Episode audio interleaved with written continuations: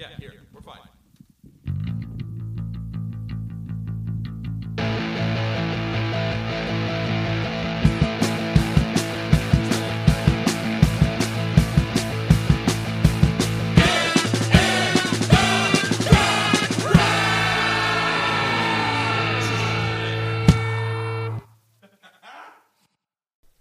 Hello, everyone. Welcome to another edition of Get in the Garage. I am Mike here with Jeff. We are sans Luke today, but we have a very special guest, a returning guest. You may remember him from the Bob Marley episode. It's our man Roy Hool. Welcome to the Hey, Roy. podcast, man. Hi, man. I'm How are you? all right, man. um, yes, yes, yes, yes. Happy Thanksgiving to all. Happy Thanksgiving. Thanks for having me back. Yeah, man. Uh, this is our Thanksgiving special, and we wanted to do this last year, but because of COVID and the way schedules work, we weren't able to do it. So we're finally able to do it this year, and we will be talking about one of the greatest concert films of all time, Dun, dun, dun. "The Last Waltz." Before we start, featuring can, the band, can I uh, The make, band. make a very special announcement? Yes. This podcast should be played loud. Okay? Very good, Jeff. Yes, thank you. It should. That's why we turn the levels up more than we usually do in this episode. Um, for those who don't know, The Last Waltz is a co- concert film chronicling the quote unquote farewell show of the band. The band. In 1976, filmed by Martin Scorsese uh, on Thanksgiving weekend, and it was held at the Winterland Ballroom. And it's a very festive affair with lots of special guests and lots of uh, fun moments in the film. And there's some interview segments that were filmed uh, post show in the next year, year and a half afterwards. Um, film was released in 1978, and by all accounts, it's like the concert film. Yeah. Um, it's kind of like the one people know. It's like this, Woodstock, and Stop Making Sense by Talking Heads. Those are like the three that people Yeah. get It was down with. definitely a landmark. Yeah. Um, and since it's Thanksgiving, we thought it was really appropriate to uh, gather here as friends over my bowl of oatmeal and banana and um, discuss this movie, which is available for free on Tubi. Tubi, not a sponsor of the podcast. Yet, Yet. not a sponsor yet. Not yet. Sponsor It's us, free with ads. Come get it. Come It's sponsor us, free with Tubi, ads. before your business erodes in a year and a half because you offer all movies for free. not a, not a good business plan that one. Um, so yeah, um, so we are breaking everything down into categories, right? Our, Yeah. our favorite moments and so on. Yep, we have nine uh, categories. Um, we're going to talk about our favorite performance, our least favorite performance, non performance moments, uh, quotes, outfits, other funny moments, uh, best guest feature, best member of the band, and the overall MVP of the movie. So let's get started. Let's uh, Yeah. round table. Let's talk about some of our favorite performances. And you can uh, you can do like a two category, like just band, and then like featuring someone Okay. and you know think about like how the songs and like how it's filmed and all that stuff. We're gonna start with Roy, our special All guest. right. Um, hands down, favorite performance of the night. Probably my favorite band tune too. Is "It Makes No Difference." Um, Garth Hudson's sax solo. Mm. I know. Is, the, is probably. I It's think, so good. I think that's probably really the cur- I, I don't and I don't know chronologically where it fell in the evening either. I'm not that brushed up on Yeah, it. me neither. Yeah, I don't know. No. I did listen to the whole four CDs, Oh, the whole four CD thing in preparation for this, and a lot of the a lot of the rehearsal stuff is Dr. John's rehearsal uh, is Such is a great. nice- Go back and go back and listen to just the rehearsal. Is his parts it. rehearsal just gathering and speaking voodoo and It's it's really it's a, well it's, were it's it's a cappella with the piano, so it's a Oh, lot cool. of it's a lot of him just rambling. We were great. watching it last night, Jade and I, in preparation. I'm just like, look at that big old bowl of gumbo just oh, sitting Oh, there yeah. playing the So piano. He- He's the man. I love Dr. John so much. Hmm. Yes, um, yes, and that, but it makes no difference. And Yep. you know, great. I, I mean, my favorite vocalist of all of them, Super Danko, is Me too. definitely the. uh, I've, maybe yeah I've, but I just feel like, and if okay, who had the strongest vocal performance of that evening of Mm-hmm. the band members? Definitely him. He was spot on all night long, and was Yeah, I love his voice. hitting it hitting it hard on and his songs are hard too like they're not easy high. They're- exactly he's he kind of covers the stuff that the other guys don't and he uh yeah, the, that song is great, and like I said, the sax solo in it is definitely, you know, great. I love great this- use of the great use of the 35 millimeter Oh, camera. yeah. That's the whole I thing. Like it. to Yeah. have the, to have something that because you got to think that film it's older than you think it is because Yeah. it looks like it's from the 80s, but it's not. It's it's, it's Yeah. very it's time capsule. That's why I like that song because even like in the opening credits where they're like showing the members and their names under them, Garth Hudson is so far in the back. They don't even have his face with his name because he's just like behind a pile of keyboards. Yeah, yeah. And then on It Makes No Difference, he's like right in the foreground. He just walks into the spotlight. It starts playing sax, and you're like, oh, finally I get to see this dude. I know.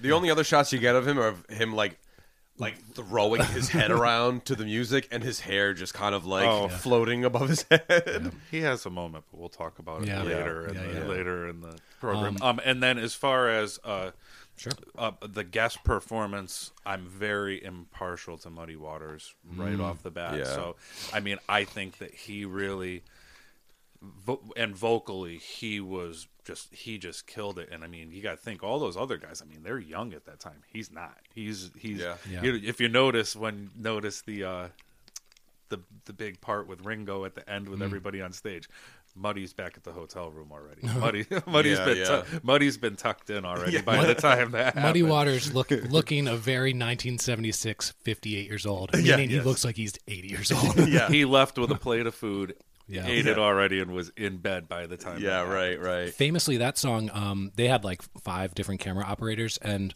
the reason why it's all one shot until the very end is because every other camera was malfunctioning or like re- changing film, and they only had that one long was at like the end close their, up. at yeah. the end of their film. Yeah, and well, and furthermore, saying about Yeah. the whole CD set, his version of Caledonia that they don't Oh. put in the movie Mm. is great. It's, it's the the performance from that night. I mean, and I guess that's the, the first time we first time I'll say it is just listening to all these other musicians with the best backing band in Yeah. history playing their music. Mm-hmm. You know, even things that aren't necessarily right in their wheelhouse, like mm-hmm. they tear it up. Yeah. You know, well, it's all in their wheelhouse, but they're Yeah. they they really things even songs that are not theirs and are mm-hmm. not necessarily their thing. They really tear it up that night. yeah. Yeah. I love both those performances. Um, what are some of your favorites, Mike? Uh, I'll start off with my guest, and we already talked about him, but Dr. John, man, I love I love his performance with him. He's so good. He just comes out and he's wearing like the beret and like the rhinestone like velvet coat. We were watching it, and Jade's like. "E- Every outfit that these people wear, like they look, I just feel like I would be so sweaty. Like, nah, you know what I mean? Like, especially Dr. John, it does not appear to be a very breathable material. Um, that, that's besides the point. But you know, the big glasses and just kind of like the always like smiling and kind of like his whole persona, I think, is just so. It's just so good. It's so so good. Pretty sure everybody there would have been sweating no matter what they were wearing. Yeah, yeah, right. A little special uh, powder on it. Absolutely. Uh, so I love that. And then um, I think at the beginning of the film, it's what's actually the last song I think of the concert. Uh, they play "Don't Do It." Yeah. and I love, I love, I love, I love the fact that it opens with the closer, and I also just love just that song. I feel like it's so strong and it's such a good way to kind of like send off the night. You know, Yeah. uh, Levon Helm in that is just amazing. You know, we'll get into like you know favorite voices and members and all that all stuff. but too. dude, Levon Helm the whole fucking time is just putting in work, man. Yeah. you know what I mean? And singing on top of it, and like he's like playing and he's playing and singing, and his eyes are closed the whole time, and you're like, how is he doing? All of these things with his eyes closed, Yeah. you know. But um, but yeah. So don't you do it? Probably my favorite, just band track, and then uh, such a night with Dr. John. If I don't do it, somebody else will. It's just it's so good. Yeah, my favorite ones. I I will agree. My favorite band performance, if I'm gonna pick one, was "Don't Do It." Um, I love that they opened the film with what closed out the night and how str- like strong it is. And this this film is known for lots of overdubs after the fact because really the only person who they kept all of what they did was Levon Helm. Because singing while playing drums, you can't really splice things away that much.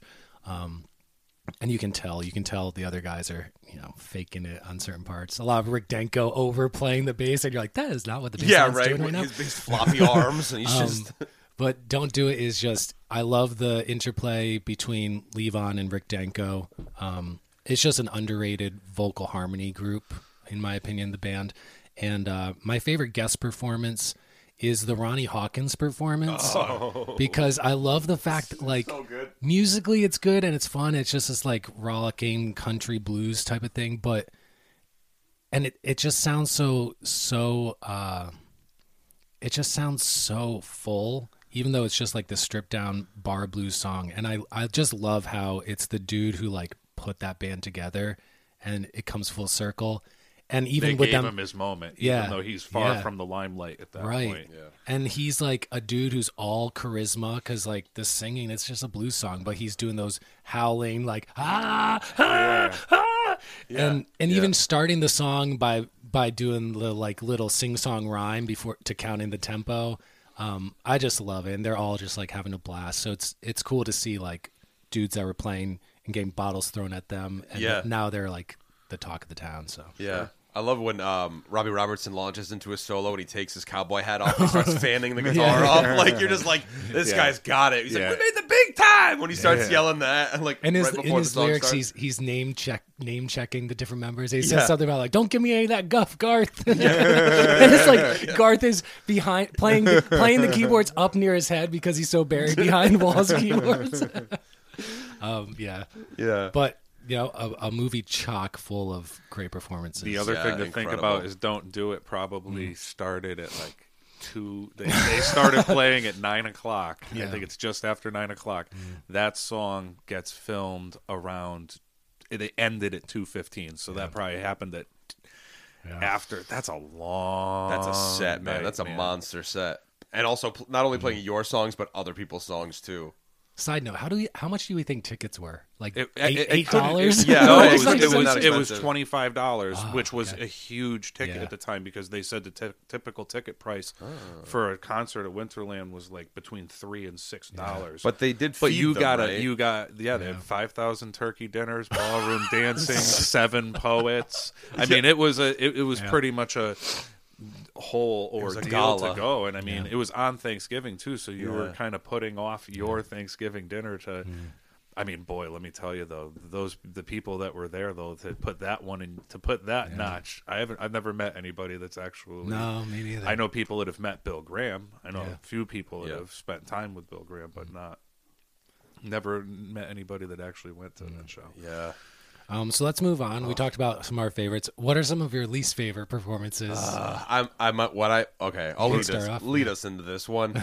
this might be. People might disagree with me, but I always just skip Joni Mitchell. I just, Oh, oh, man. man, I was like, "Where's Luke, can't man? I do wish it. Luke was here because I wanted to see his face when we, when when he, Uh. because I know he's a big Joni fan. And I lo- listen. I love Joni Mitchell, but I'm just like, all right, lady, I get it. You know, like I Well- just like, and I love. I do love her genuinely. I don't mean to sound. she doesn't know. She does not know the song is ending either, though. Like she, she go. It, I, I was like, wow, that's like, she, she definitely doesn't. She doesn't get that there's an ending to the song. song- it's a the fade song out never on ends. the, on the Yeah. record. She sounds so good though, vocally. Yeah, right, right. It's it's But yeah, it's, it's, like Joni Mitchell. it's like it's like free jazz folk. Yeah, when it's yeah. a bunch of dirty blues rock the rest of the night. Mm-hmm. and watching that video made me realize how much I like Coyote by um, Joni Mitchell due to Jaco Pastorius playing Oh, the bass sure. on the record. I don't think I even listened to Joni Mitchell. I think I listened to Yeah. Jaco. So yeah. I loved watching Rick Danko because he's not there. because Rick Rick Danko re-recorded some Jaco esque type stuff, but on stage you could see him right behind Joni Mitchell, and he's just like thumping out the root notes, and you're like, "That's not what's being played right now." no, not at all. I I like it, but all honesty, it is it sticks out because it's so different musically. Right, that's what I mean. It's like the sore thumb of the, the and it's. I I think yeah. Oh, it- we'll get into sore thumbs. all right? but I'm just a saying. of them. I'm just saying that it. Just, yeah, maybe that's what it is. It's just it, in the context of the of the music that's being played. It just sticks out as kind of being like, oh, okay, you know. Yeah, I mean, she she is part of their little clique right. of musicians. Mm-hmm. So I mean, Yeah, I yeah. get the point of it, and it's it has its moment. I, but musically, it is definitely, you know, that would have been my bathroom or inter. I would have been getting a hot dog for that one. Yeah, Yeah, You know, It- it's interesting too because she sang like if you listen to the four CD box thing, she sang on a bunch of stuff. He, she did like seven Yeah. songs in a row, and it's strange that they picked Coyote to feature because that's the only song in the whole thing where it's like someone is playing a song off their next record type Hmm. of thing.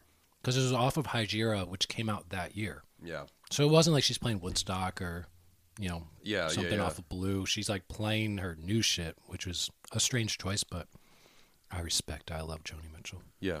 That's Luke, true. um, Roy, what are what's one of your least favorite performances? Well, going back and watching it, um, the th- completely un, I was completely underwhelmed with Bob Dylan. Uh, going back and looking at the night and looking at, um, like just how good some of the other people like. Like I can't put Bob Dylan in front of Paul Butterfield. I think Paul Butterfield hmm. put a lot more heart into his thing. Bob Dylan and actually going back and researching for the show and kind of learning the back. I think maybe that's what it is because now that I understand a little bit more of the backstory of hmm. Bob Dylan kind of throwing a kink in the works for the band Yeah. during the thing, which I mean we're all aware of. Yeah. what, what happened there? He kind of threw a uh, monkey wrench and said that he didn't want all of his things, all of his performance filmed, and kind of gave them a heart attack on the day of the show.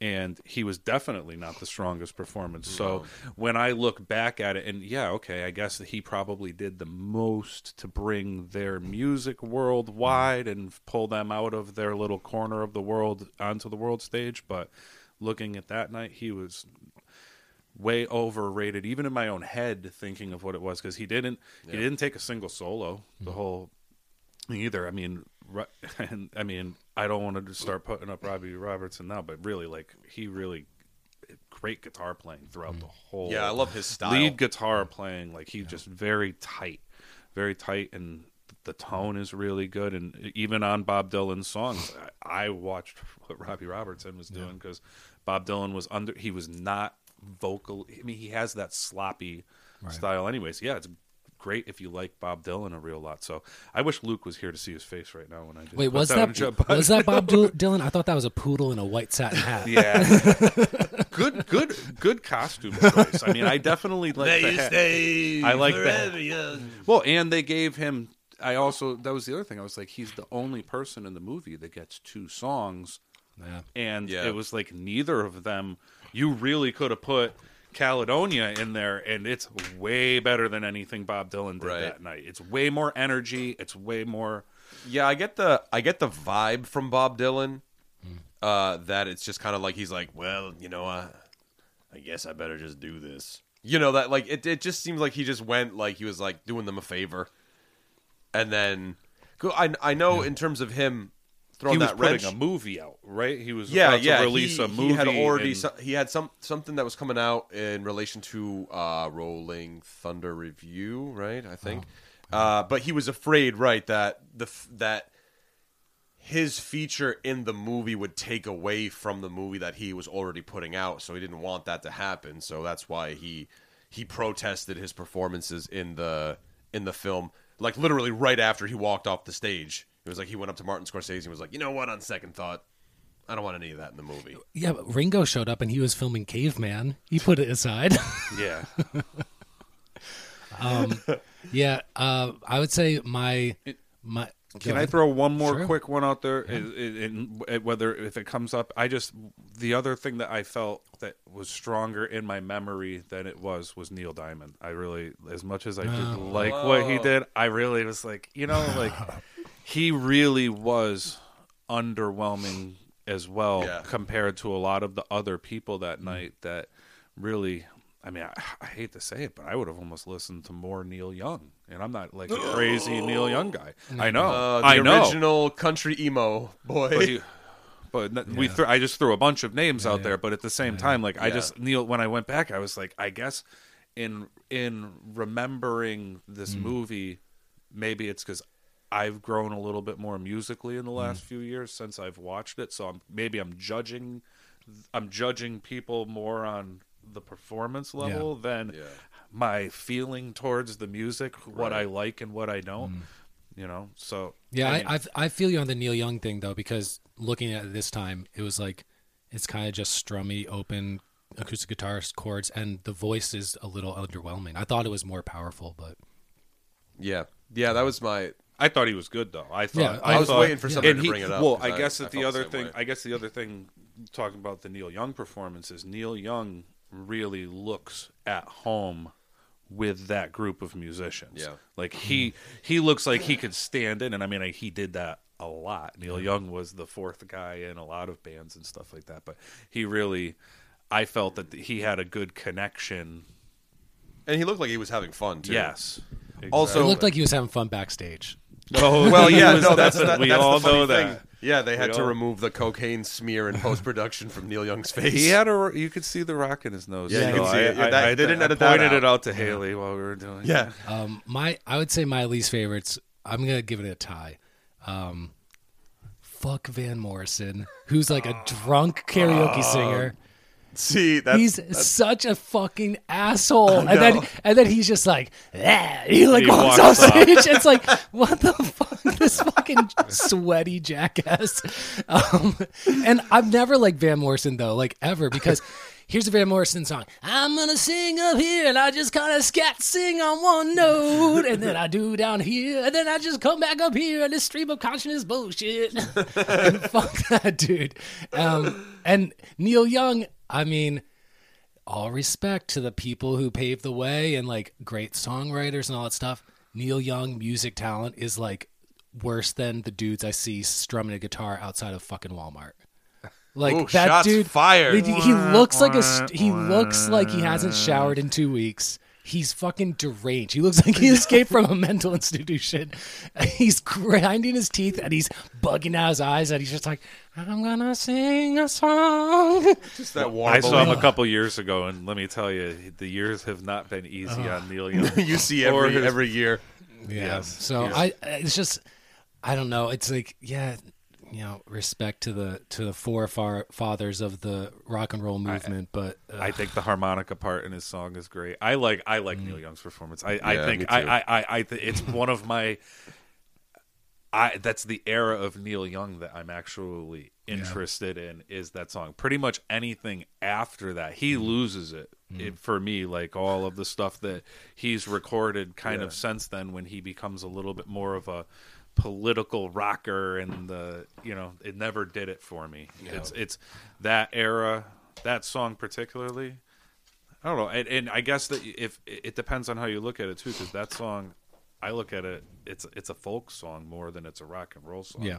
and so I feel you, Yeah. but I, I strongly disagree. I thought Neil I also disagree, Jeff, with Van Morrison because I, I fucking, like- I like I Van fucking Morrison's- love that performance. maybe Turn on your radio. maybe it's he a, was about to he was about to have a heart attack. That's why Yeah. he ran off the stage. He ran off stage because he had to piss. maybe it's maybe it's a year of sobriety that I just look at that guy. I'm like, yo, get Uh, this fucking bum off the stage. I, well, but but at the same once again, he was a ball of fire though. I mean Yeah. that he Yeah. really that where I was just saying Bob Dylan mm. underwhelming to me. I was actually pretty impressed with mm. Van Morrison. I mean, and yeah, uh, if I'm going to have to listen to somebody scat and, un- and unsyncopate their lyrics, I guess that I'd rather listen to the guy that's singing from his gut than singing from his big ass schnoz. You know, at the end of the day, because I mean, I, I I enjoy I enjoyed Van Morrison's thing. I mean, Yeah. Uh, I did and too. I did anybody too. that walks off stage like that. I'm not into that. I saw that and I was like, yeah, that's a kind of Because even all the, ba- all the all the band members look at him like, all right, dude. I he guess." definitely maybe he, may, he had to go to the bathroom or something. yeah, for Yeah. not to go to the bathroom. No, he needed, he needed he had to hit the cone. yeah, that's what I mean. He needed a little bump, a little, a little quick pick me up. Um, all right, let's go on. Let's talk about some of our favorite non-performance moments. So, like some of the backstage, the interview type things, the um, you know, talk with Martin Scorsese, uh, all that kind of stuff. Any any things stick out to you guys? I have one. I can I can lead on this one. Yeah, lead. Um, I really enjoy when he when Scorsese visits Rick Danko at Shangri La, and Rick Danko is like, and he says, "Well, what are you doing now?" And he's pl- working on his solo music. Yeah. and he just puts it over the speakers, and he like, and Danko puts his hat on, and he just like nods down at the ground and listens to his the new mix of like his only solo album that came out. Yeah. Um, so I thought that was a cool, heartfelt moment. I felt it as sad. I thought that was a sad moment. Well, it was because, sad, yeah. because he was well, and I mean, so to to bring up part, I guess this is a overtone for me after watching it and Yeah. listening to it is seeing the control that Robbie Robertson exerted on the whole project as opposed to the rest of them because you know Robbie Robertson probably you know th- it was he, he was the one that wanted to get off the road those other guys really in a lot of cases didn't know what they were going to do Yeah. And all they we knew were was the road. all we Yeah. know is the road all and so that moment with him putting his hat on and looking down I Mm. thought that was a very sad moment because you know and it's it, it I, I once again it's an overtone of watching the whole thing for me Robbie Robertson's influence on it and even hearing Levon Helm's disagreements mm-hmm. with how Robbie Robertson ran the show and saying that he didn't get properly compensated for it and that they never did but there's also a point of Robbie Robertson is I would I would say is mostly the principal songwriter of the band. I mean, I know they all are musical contributors, but when you're talking about most of Yeah. the lyrical content, I really do think that a lot of the stuff Yeah, I would is- say in terms of songwriting, it's probably Robbie Robertson, Levon Helm, and then you get into The other the other guys, members. um so yeah, I feel that that definitely But that's why I like it because it is like it's a wild party, and I like how a lot of the interview stuff. It's like a huge applause, and then it's immediate silence, and then like them talking in hushed tones Yeah. about reality of life and stuff. Um, so yeah, I I just like that moment because of its sadness and because of its poignancy and like knowing what the band was going to go on to become, which was like a bunch of dudes who drifted apart from each other and tried to do reunion stuff, and like people died of various reasons and young and blah blah It's blah. very sad, but Yeah. the the life on. I mean, he has a Robbie Robertson definitely continually throughout it, and when they edited it, they kind of focused on Robbie Robertson's very fatal view of it. It's a definite different take Yeah. on the road eh, than a lot of earlier documentaries. Usually, all of your early music documentaries are glorifying it. They're Right, kind of right. giving They're it a send romanticizing it. Exactly. There's Yeah. no all of the interview stuff kind of takes the ro- the romanticization of Yeah. tour life out of it. I mean, but yeah, just I'm saving my funny stuff for later. same here. I have I, there are definitely some funny interview things, but um, Yeah. I liked uh, when uh, who is it? Uh, Rick Danko and Richard Manuel are talking about how like they were able to survive and how to eat, and they're talking about like shoplifting loaves of bread. And Rick Danko's like, "Yeah, no, I didn't get the." He's like, "I didn't get the bread. I got the cigarettes. Remember, I tipped the cigarette machine over and, and got the cigarettes out." He's like, "You got me some bologna." And Richard Manuel's just sitting there like looking like he's gonna just fucking gnaw his own teeth down, like after- grind Yeah, his he teeth down. definitely- six Bo- bottles of Grand Marnier. yeah, Oh my he God. definitely A few was the rails, one you know, who- just like he was definitely the one who the road had hit the hardest. You could tell because he was young Yeah. too in those like I, I Yeah, they're all mid 30s, 32, 32 yeah. 33 years old. He's one of the younger guys. Um, yeah, it, That's it, a that I like that moment. It's it, funny, but also reality slash sad too. Right, 'cause you're right, like, yeah. These dudes. You'd go, you'd like we'd go in with a trench coat and you know uh, put put a couple loaves of bread underneath it and button it up and just walk out of the you know Yeah. like it's it is it's it's the sad reality man Yeah. of just being a broke band Yeah. on the fucking road you know Yeah. my favorite moment is a funny moment, but Sure. I actually, as far as serious moments, I do really like how they lead the movie with the pool game. Mm. I Yeah. think that that's a really good moment too, and there's some really good interplay between. There's good dialogue between them, but I guess once again, it really does show a group of people that really had. I mean, and that band just spent so much time together, and they really put. They put all of everything in their personal lives aside to be in that band for a long time. And him talking about, you know, eight years in bars and dives and then Yeah. eight years in concert halls and stadiums and Yeah. stuff. I mean, that is a long time.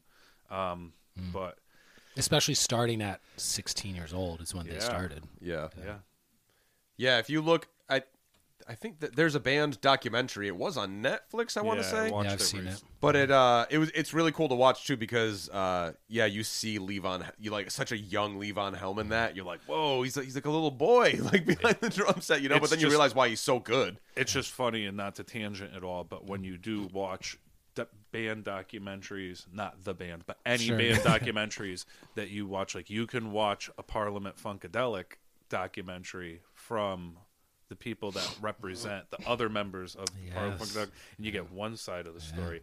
And then you watch something that is George Clinton's side of the mm-hmm. story, and you'll get a completely different documentary. I felt the same thing where the last waltz Mm. is Robbie Robertson's version Yeah. of what happened with the band, with him set as the main character, Right. being the being the focus of the camera the whole night, being the focus of Mm-hmm. everything, and I don't know. I guess I can I can kind of see how the other guys would be would be offended by some of that when you look at it in post production. I mean, because Yeah. it's really he- they really concentrate on him. Was he only chosen because he looks like Harvey Keitel's stunt double? because that's like he straight up looks identical to Harvey Keitel in Mean Streets, and he went on to be, work with Scorsese. He's still like Scorsese's music coordinator and Yeah. stuff for his movies. But you can tell. I think you can really see hit. Like you get you get like sort of like a little open window view into Robbie Robertson. Mm-hmm. It's it more towards the beginning of the the film where Scorsese is interviewing him, and Scorsese asks him a question, and Robbie Robertson's just like, no, no, ask me that again. Yeah, yeah. You know, like there's there's I like kind of that there's like those in. that interplay where you see like oh no like yeah clearly Robbie Robertson has like a vision for what I wanna he look wants it to good, be and I I wanna look good well. and I love the fact that Martin Scorsese left that in And he he leaves in all those kind of moments. Right, They- he's walking with Rick Danko. He's like, "Let's start this one again." and then Yeah. you start walking down the hall again, and you're like, "What?" Yeah, what a, what a you want to talk about picking a good long game for Mar- 'cause Martin Scorsese had no shortage of projects at the time either. Yeah. he could have been doing a whole. He could have been on vacation. He Yeah. could have been at home on Thanksgiving. Yeah. he knew where Yeah. to be for history to happen, and I mean, it really is. Once again, um, I don't think we brought it up yet, and I don't know if it's part of someone else's thing to talk about, but the use of 35 millimeter cameras. It's the first mm. time that they actually used Hollywood quality production mm. equipment to film a documentary. There's nothing nothing like it with the quality and you know the the the choreography of the lighting, the mm. the the planning that is put into the production. You know, Martin Scorsese definitely knew that he was on. I mean, and it's kind of funny how mm. they he he really did it to because he liked a lot of the musicians that Yeah. the that Robbie Robertson. He was like, "Oh, great! I'm going to get to film Van Morrison. Absolutely, I love I love him musically." So he kind of did it as a ticket in, and then realized, "Oh, this is a big thing," and really mm. ran with it. And I mean, and we haven't said the other name yet, Bill Graham. Bill Graham put on the the uh, put on the guy who owned Winterland and was the actual production end of it. You know, the changing chandeliers out in the place Yeah. for the thing, the backdrop, the the product, the the setting the stage up to accommodate what they needed to do, and then they filmed the other songs on a sound stage. Yeah. then- which is a whole another thing. Which I really like those songs too. Yeah, the me couple that are on the vi- couple that are on the video, and then listening Mm-hmm. to the album. Like there's a bunch of stuff that's filmed at the sound stage there, and yeah it's really well. And you get a lot of the stuff that's done with other instruments. The actual last waltz, um, The overture the thing. yeah. overture thing. Yeah. Um, let's talk about some of our. Do we have any favorite quotes? So any like Oh, I specific do. things? I do Why don't I start with? I have a, I have a couple that I wrote down. one of my favorite things is um it goes into you know one of the interview things and it's uh Rick Danko, Richard Manuel and Robbie Robertson and they play the song Old Time Religion. Oh yes. and they kind of like Yeah. kind of squeak through it you know? It's kind of it's it's kind of a rough thing to listen to. It's Yeah. it's it's really good because it's like so raw and genuine and all that and I love that aspect of it. I even love the fact that Rick Danko kind of haphazardly like squeaks through all the violin work you know? But it gives it this sort of feeling this vibe to it that sounds so genuine But I love when they squeak through the ending, and then Robbie Robertson's just like, "It's not like it used to be," and he just chuckles, and I'm just like, "Yes!" It's like it's such a real moment where you're like, "Yeah, man, you are all just so." Well, and that's what they started You know- with. It was like bluesy, bluegrass type Yeah. of country rock stuff with Ronnie Hawkins and the Hawks. And, Yeah, And so I'm sure they played a lot more of that kind of stuff. And then they went into like full, like funky 70s clavinet and electric guitars and stuff. yeah. So I just, I, Yeah. it's not like it used to be, and he just laughs. It's so good. Um, I have a couple. I, I like when uh, Ro- it's a Ronnie Hawkins quote that Robbie Robertson gives, where he says that when he uh, joined up with Ronnie Hawkins, um, Ronnie Hawkins told him, "Well, son, you won't make much money, but you'll get more pussy than Frank Sinatra." and I just thought, well. But ten minutes earlier, he talked about how they spent eight years getting like bottles thrown at them at bars. Yeah, Like, yeah. is it worth it? I don't know. Um, and I, I also like when uh, they're talking about the, the when Garth Hudson joined the band and they had to pay him ten dollars a week so he could tell his parents he was a music teacher still, and then Garth Hudson um, explaining how he talked to his parents about how he's in a band, and he um, he never moves his mouth when he talks. He goes, "There's a view that uh, jazz is evil, made by evil people," and it's like, yes. It's so funny.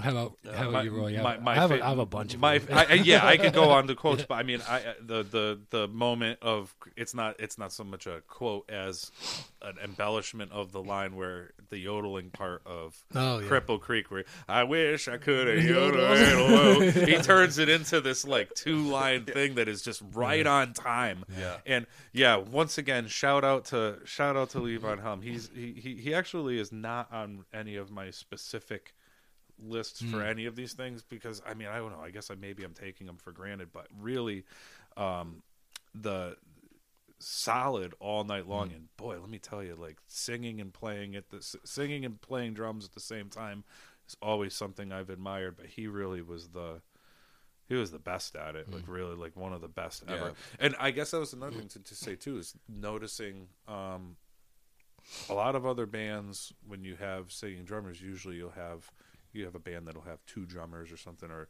a big stage setup like that like the you know there's not really two guitars other than when they bring people in like it's a very to have the two two piano players or mm-hmm. an organ player and a piano player as Yeah. the dynamic i guess maybe another thing that i took away going back and watching is the band the mm-hmm. band's dynamic and why they are successful and i mean they really are all really good at what they mm-hmm. do. Yeah.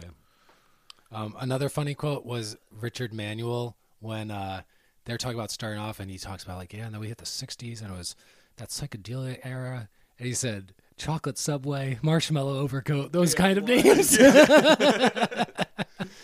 What? and in that, let's overcoat. let's remember the two other names that were in the running for the band were the Crackers and the, The Honkies. yes And then he's like, and then we just decided to just call ourselves. people felt strong about that. Yeah, yeah. They pushed back because it was a little too. he could barely talk Whatever. all of Yeah, his I know. interviews like But when he breaks, did it, you say goes, he "The looked- He- yes, I He was looks just about to say he looks like he looks like if Jim Henson, like he's a he's like the the Jim Henson on crack cocaine. Like that's what- like the, that's think, think about it. And then and I said that before. I said that er- in a text message earlier in the night, and then I watched Eric Clapton come out, and I was like, he kind of looks like Jim Henson too. Seventies. It's- Eric they all Clapton. kind of look like. Um, how about some other funny moments? So like a grab bag of any anything else that's funny. Oh well, now we can talk. The Now the, we can the, just kind- go. the, the, Yeah. the the thing that you were saying about um, Garth Hudson's really. I mean, he has a couple interview moments during the other interviews where he pipes in. Yeah. But the only time that they, I think they knew they were like, listen. We're gonna let Garth talk for about thirty seconds of this whole thing Yeah. because it's not gonna work out good, and it's all edited together. You could see it spliced. It's like Right. he you could tell that it was a 25 minute run on sentence that they grabbed the 45 mm. seconds of Right. best things spliced it all together and yeah he they, they that live dressed like an old prospector. he just, just he just talks like this the whole time, so Yeah. he probably talks. I guess for that life minutes. of living on the road was getting kind of old. you know? Definitely. Yeah, I mean I, and that is Yeah. a thing. I mean Rick Danko didn't really look all that rough. It looked like he kind. Of, it looked like him and Robbie Robertson mm. and Levon Helm knew how to take care of themselves because Levon Helm looks like he could go out and you know bale Oh, yeah. hay after doing Yeah. that show. Yeah, You know, He's a right, little right. sweaty. He could change into overalls and go run a combine. Or I mean, he worked on an oil rig. That's Yep. they pulled him back off of he he joined that band and then when it financially went down he became an oil rig worker and they had to go Yeah. find him to bring him back to do I think it was Yeah. you know I when can't remember his replacement, but yeah, it's when they were touring with Dylan for a hot minute. exactly And Levon Helm wasn't. uh, he didn't go to. London the second time they came home or something like that Right, right. he went and got a job because it didn't work out he didn't want to be that's Yeah. that's a whole different story that's early bands The- Hmm. but yeah he, he it's uh Yeah. I, I like uh, as an over, like a the entire movie is funny to me because it's very focused on Robbie Robertson as the leader of the band, and it's framed and like it's shot like he's the lead singer too, and his mic is off the entire night. Yes. And I, Yes. I I love anybody in a band who's playing their shit and isn't singing but is mouthing around long words because I think it helps with audience connection and stuff. But there's so many close zoom ins on him, like as if he's singing the entire chorus. And it's like, yeah. this dude, you he's not even his mic's not even on. this is ridiculous. but he just looks cool, so like Yeah, it's like yeah. keep him on camera. Um, and I like when he's talking to Martin Scorsese and he catches a fly midair. Yeah, with right. like this karate move. just like one of those like coke instincts type of thing. yeah, yeah.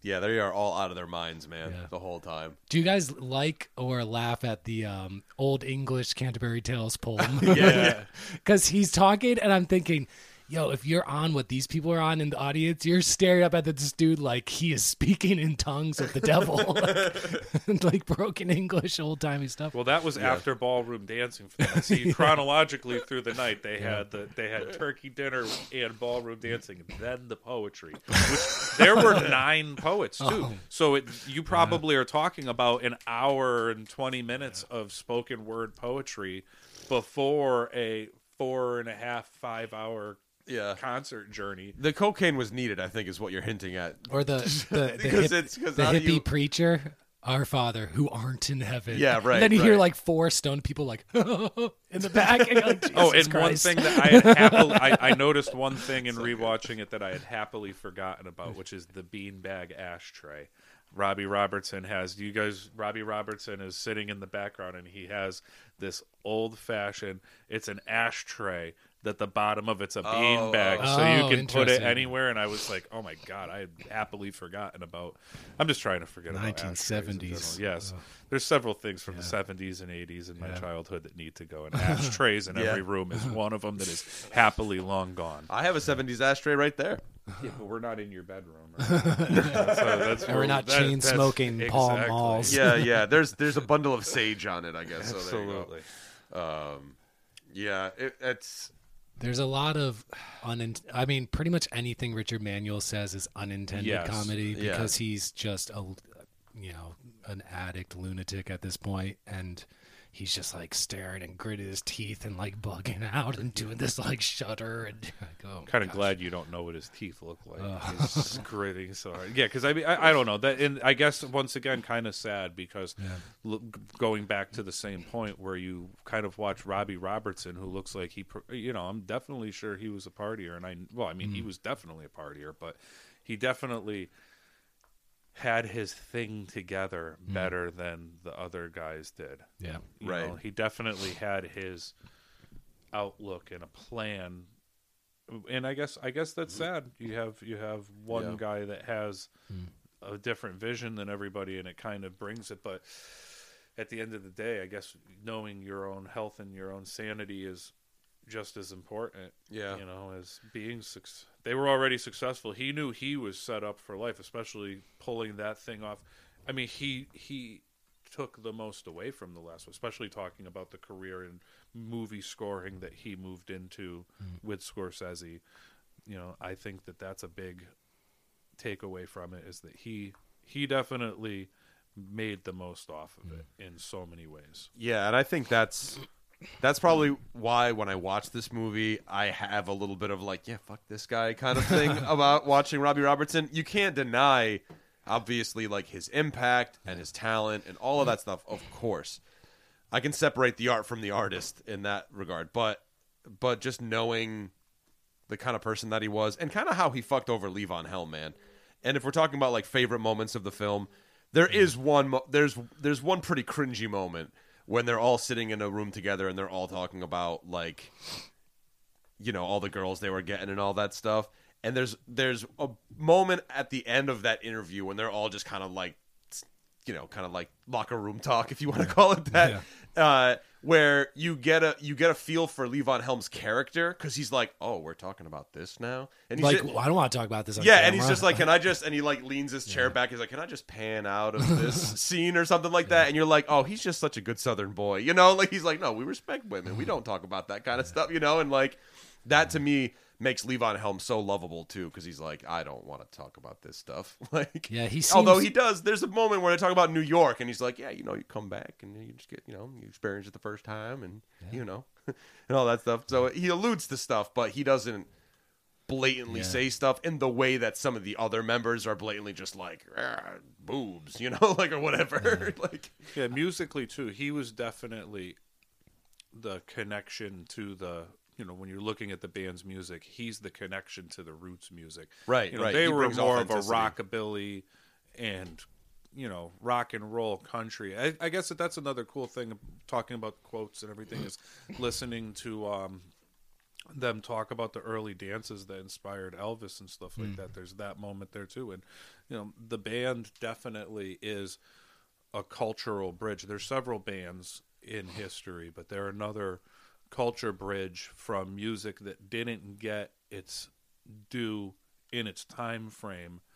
They didn't copy it like some other bands, Grateful Dead did, um, but they kind of created their own thing right, right. and out of it with it as the backdrop like and you know we already did best performance but i mean the uh, the best um best symphonic performance is definitely um night they drove old dixie down like Yeah. the tuba in the background. Oh man it's so good. so good. Like there's Yeah. de- definitely you know there's some great there's some Yeah. great americana in the band and you know bunch of canadian bunch of Can- only one american in the band. Yeah. one american in the band but they really are an americana mo- you know? Yeah, I think that like when you look at maybe sort of like the the state of country today, they're in the con- they have to be in the conversation for the evolution of like country Sure. in terms of introducing rock and roll.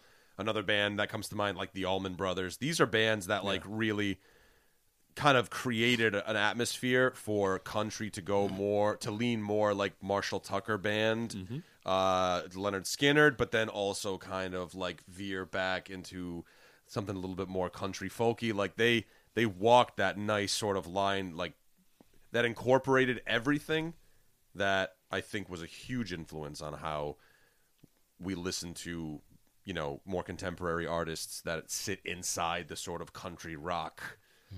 thing Sure. you know you know because it's it's blues but it's country but it's yeah Americana, but it's space folk but they it's created a space for everything and and Yeah. they i guess too were probably of all maybe they may be one of the okay they're huge and we all know their music but i don't feel like they're they don't maybe they don't get as much respect as they should as yeah they're one of those bands that's like if you know you know If you know, they- you know. But like, but they don't the really Allman get Brothers enough. too. The Allman Brothers are are, are are are great, but like, there's so much to our mm. cultural makeup that we owe musically to our cultural makeup at this point yeah. in music and country rock and looking at where you you you put country rock out there. Like country rock is kind of the only rock right now. There's if unless you're looking for something in one of the many pigeonholes of the popular mm. rock music genre country rock's the only thing on the radio. Like there's no everything else on the radio right now is produced music Mm. po- popular music. It's studio built music. There's no bands playing anything. Right right. You know? There's a re- I think there's a reason beyond the fact that they played with Bob Dylan and so like they were just called the band be- meaning his backup band. But it's a fitting name for this group because they were such chameleons and they could play country bluegrass folk, So good. rock, rockabilly, blues. Yeah, I It's think like the only band that kind of stands up to maybe that sort of a place is maybe the Heartbreakers, like Tom Petty, because the Heartbreakers kind of became the backing band for and they were like almost the ne- everyone. Like any like Yeah. solo artist that needed a backing band, the Heartbreakers kind of became that. they were band, like the so- next decade's version of Right, and that's yeah. that's what I mean. Like that's that's where it, the when I watch the band, it, that's what it reminds me of. It's like, oh, they're like the first one that's just like they're just the backing band. Like if they you also- need some, if you need a collection of musicians to back you, they're the first phone call you make. You're like, yeah, I'll just get the band. It's And I think deal. Tom Petty got the rest of his career based off of what Bob Dylan was wearing that night. That's what I saw. what, if you look at if you look at the next, but very ghoulish men. Tom Petty is the next twenty years of that version of Bob Dylan, right? Yeah, there. yeah. definitely. And a, a thing that sets the band apart though too because other than like Fleetwood Mac that they're the only other band that has 3 singers. Yeah, It's like the Beatles, Fleetwood Mac and the band are the only ones in popular music that had like three distinct lead singers on on hits. yeah, because I'm trying to think of other band. I mean, you had the Eagles, but that was really mainly That was two dudes. two. Yeah. Yeah. I mean, they all sang technically, but not not Right. not taking a prominent vocal. not load, not lead vocalist. Yeah. Right, exactly. Yeah, So, all respect to the band. yeah. Yeah. the band. Uh, we're going to take a quick break to hear a word from our sponsors. And we're back. Hope you enjoyed our ads. We are here celebrating The Last Waltz from the band. Um, let's talk. So we're gonna go over our favorites. So, like, who was your favorite guest in the film, non-band member? If you could tell, t- name one, only choose one, and like give a short reason why. Who would that be? You want to take this, Roy? Muddy Waters. Okay. Just say it again. Um, once again, being the old man in the room, Mm-hmm. probably being 15 to 20 years older than everybody there. And um, really, you want to talk about th- every person that is on that stage owes that guy Mm-hmm. their careers. That's the cool thing about rock and roll, too. Yeah. So, yeah, definitely. He was he paved the way for everybody there. Jeff? I am gonna stick with Ronnie Hawkins. I just Yeah. liked his vibe. I liked his his attitude. I liked his stage presence. I liked um, just everything about him. And he's a dude who like no one really knows, and he made a big impact that night. And it's a really rocking song that, uh, yeah, he's my choice. I was gonna go with a choice from the like. We didn't talk too much about the soundstage performances but I, I feel like that's a separate thing. It's part of the movie, yes, but I want to stick to like the live concert thing. Oh, okay. Yeah. Because my, personally, my selection will go from the soundstage thing. Yeah. I love the Staples Ah, singers, see man. that that's Oh, who I was going to go It's, with. I mean, Yeah. Mavis, dude, Mavis Staples, incredible. Pop Staples too, where it's just so like, singing, yeah, singing. it's I love Yeah, it so much. yeah. And even when Rick Danko's like, "Crazy Chester followed me, He saw me in the fog," Crazy and he's like, Chester. and he's like warbling his elbows all crazy and singing with like this old like Yeah. banker's fucking crazy dress. crazy Chester followed me. Yeah, that was gonna be my choice. Staples Yeah, singers, But 'cause- Mavis, also real quick as a sidebar, shout out to Dan from Mystic Disc because the last time I went to Mystic Disc, uh, there was you know just we Jade and I went in there and I bought a Staple Singers like a like a reissue of like all the gospel stuff, and he goes. Mavis is the best. Sorry, Aretha, but Mavis is the Oh, best. And I was like, "Oh, here we go! Shots fired! Shots fired!" she's great at what she does, but she kind of only does one thing. Yeah, but it. yeah. So the Anyway. Staples Singers is probably like you know, like I Yeah. said. I mean, we talked about it. It's it's the Yeah, yeah. soundstage performance, but it's still part of the film. So I'm gonna Yeah, I'm gonna I'm gonna go with that. I'm gonna go with that for my selection as favorite. Okay, how about, how about um favorite band member? So you get to choose one of the five. Can I take this one first? Robbie, Levon, Rick, Richard, or Garth. Levon Helm Yep. all day. Yeah. All day, every day, over and over and over and over and over again. He is the heartbeat of the band. Mm-hmm. He is the authenticity of the band. He lives what his songs sing about. Yeah. I mean, if you look at a song like "The Night They Drove Old Dixie Down," let's be honest, that's from the perspective of like the brother of a fallen Confederate war veteran, like person, and it in in this sort of day and age like you know like that that could be kind of like one of those songs where you kind of like look back and you rethink it and stuff like that. The reason why i think the song is so striking is because it it almost gives you the feeling that it's just like was the confederacy bad 100% was slavery wrong 100% but there were still good people who lived there was a Uh-oh, where's our perspective. whistle? We're getting into dangerous territory. Oh, well, no, no, there what was I'm a saying- perspective though. He's Right, it- right, it- and it's he's- and I it's think- a, it's a historical record. It's that Right, song. right. That song is a historical record That's of what I people's mean. thoughts, That's and it's I very. mean. I mean, you can't. yeah, forget- I'm not. I'm not trying to be a Confederate, a Confederate sympathizer here, or whatever you want Yeah, to call it. But I'm just saying, definitely in the not. sense of just like, yo, man, sometimes good people get caught up in the wrong shit.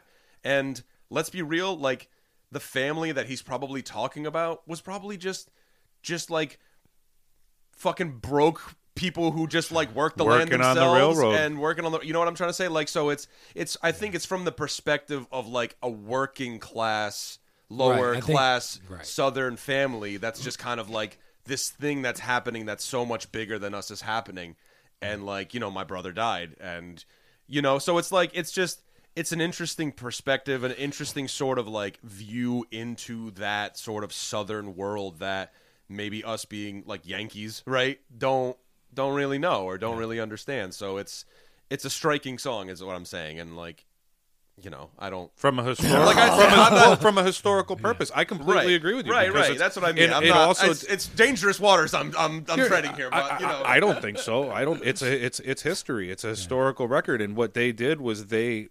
I mean, music should be music should be a way for you to put yourself in somebody else's shoes, and Right. that song puts you right into a perspective that you're never going to view because we weren't alive back then, and Right. especially talking about three kids from New England, like we're, we're never going to view Right. that situation from that, but we'll feel it every time we listen to that Yeah. song, and it's you know it, it it's something that happened Yeah. in our And I- past, and it's And I think the larger point is he was a guy in the band who was able to use it to take on the authenticity of the Southern American style, Right, 'cause that they because four dudes from Canada can't really can they play really Southern give you yeah c- country tinge yeah. rock and roll. So he Yeah. he was the authentic Right, right. part of the band, and uh yeah. So Levon Helm, my favorite member of the band for sure.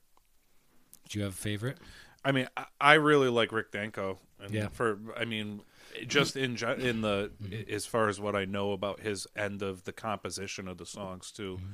you know, great bass player. I mean, yeah, there's a lot of like you said, there's a lot of fluff mm-hmm. involved in what was going on in the movie, and there's a lot of over tracking and stuff. But you know, He still did the over tracking, so it's and still yeah, it's all so. good. It's all really good stuff. It's really good, solid stuff. He really has to, you know, kind of Mm-hmm. go outside the box, especially on that Coyote song. I mean, there is some cool. There's some cool stuff that he does in it, Yeah. and I'm, you know, I mean, he's playing a Gibson. I know some people around here are Gibson guys, Dude, but that- Gibson what- Ripper and the Ampeg scroll fretless. Oh, not then- my not my thing, but it's then a on the very overture, interesting he's thing. playing the the. I think The it's the upper- Gibson upright. Yeah, it's- with the like, long, long, long peg. foot. Yeah. Yeah, yeah. Um, it's- yeah. It, we're really, I, and I mean, as far as their music goes, too, he is definitely great bass player. I mean, Mm-hmm. great, great, great musically contributing bass player. Yeah. And that's the other thing too. I know we're getting towards the crescendo of this year. Just in general, talking about five musicians that really knew how to work together Mm. to achieve, do your part to achieve the whole thing, and and to be locked in the whole time. I mean, that whole show is Levon Helm. I mean, I don't think during the whole concert performances anybody else jump on drums other than Ringo at the end. uh, Manuel Richard plays Manuel. But that's on but that's on yeah. that's, That's on in the the sound sound stage, stage. yeah, that's at I, so I end. don't I, I that's a long show to be sitting there and playing drums. And Ringo didn't show up in the middle of that performance either. He showed up at the end.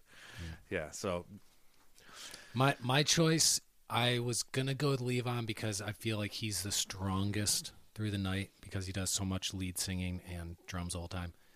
But I'm gonna go with my heart, and that is Garth Hudson oh, because I love Garth. he is barely on screen during any of the performances and if you really listen to what's going on in the band's music there's so much layers of organ and keyboards that fill out the sound completely and it's like he's back there like a madman he has so many keyboards his his Roland synth that's like in between the giant organ and an electric piano. The- it's it's saying diagonal because it's just like stacked on this teetering tower of shit. Yeah.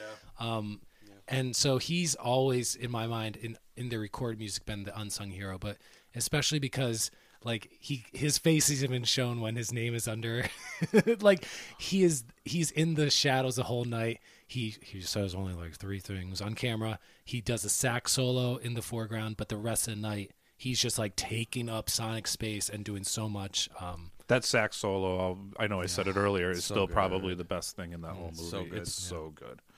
Our next category that we're going to talk about are some of our favorite outfits of the night. Um, we've already discussed how the the palette seemed to be burgundy or brown or red, pretty much every outfit. Um, but what are some of your favorite outfits? Hands down, Richard Manuel's checkered suit. Oh, when that comes on, man, it's It's crazy. the- it- and just as bizarre as he looks without the suit, and he, he- he does not he does not take the jacket off No. all night long. Like Oh, he's so, in it. it must have been so sweaty. It had to have been and so sweaty. and you have to imagine it's probably wool. It's Yeah. probably that's probably Yeah, a right. wool suit. and it's a Yeah. it's a yellow with green, red, and blue Oh plaid. my lord, it's, it's, crazy. as wild as like thrift store mega Yeah. find. Let Yeah. me tell you, Yeah. if you could find that suit today, boy, let me oh. tell Hold you. Hold on yonder. And it's great too because Peace in the it's like a zoom in with him in a spotlight. So you see like the lapel get revealed, and then more and more you're like, oh, good god. Yeah. And then on the next song you see the pants match too, and you're like, oh, jeez.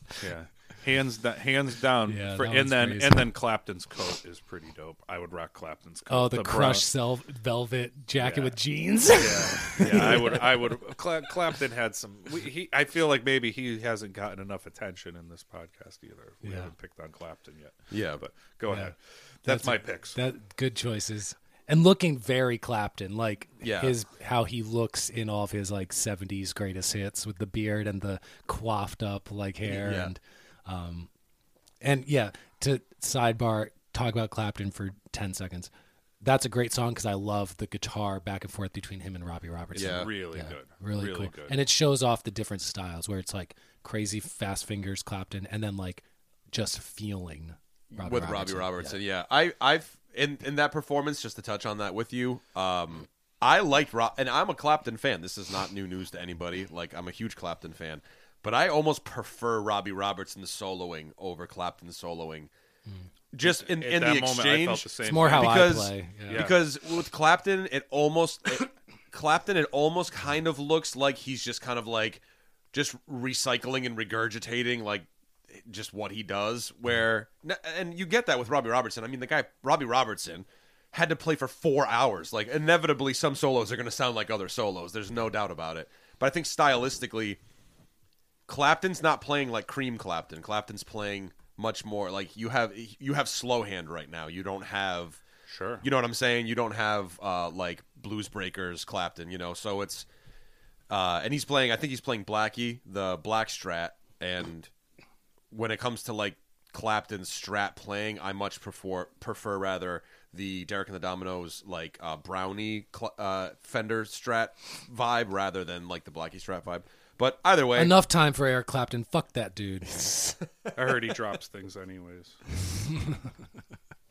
um, Some other outfits I like. I liked. Um, I mean, of course, the Dr. John with the black tuxedo with sequin roses all over it, Oh, and great. giant sunglasses, a black beret, and like some big voodoo necklace. Yeah. Um, such a night. he looks how he. Oh, and a giant pink bow tie. That's Yeah, what completes the look. Somebody that completely looks like what they sound. Oh, dressed like what he Yeah. sounds He crawled out of the bayou. Just He's the MC. Van and- Morrison that looked nothing like what he sounded like. Oh, let's talk about Van Morrison. Speaking to my favorite outfit of the night, oh, the purple unitard for the uh. win. I don't know if I said it on air earlier, but it's like, yeah, he looks like a ballet dancer meets a matador. It's like a just- purple unitard over like a sweat a sweat stained brown tank top. it's so disgusting looking. I love it so much. I love it so much. no I buttons. love it so much. No buttons. Just a one more time. no, but, Just a one more time. oh man. um, Yeah. oh, how about an, out, an outfit that's featured for maybe five seconds on the last song when they do, um, or the last like big group song that's in the film, uh, "I Shall Be Released." Right? Is that Yeah. song?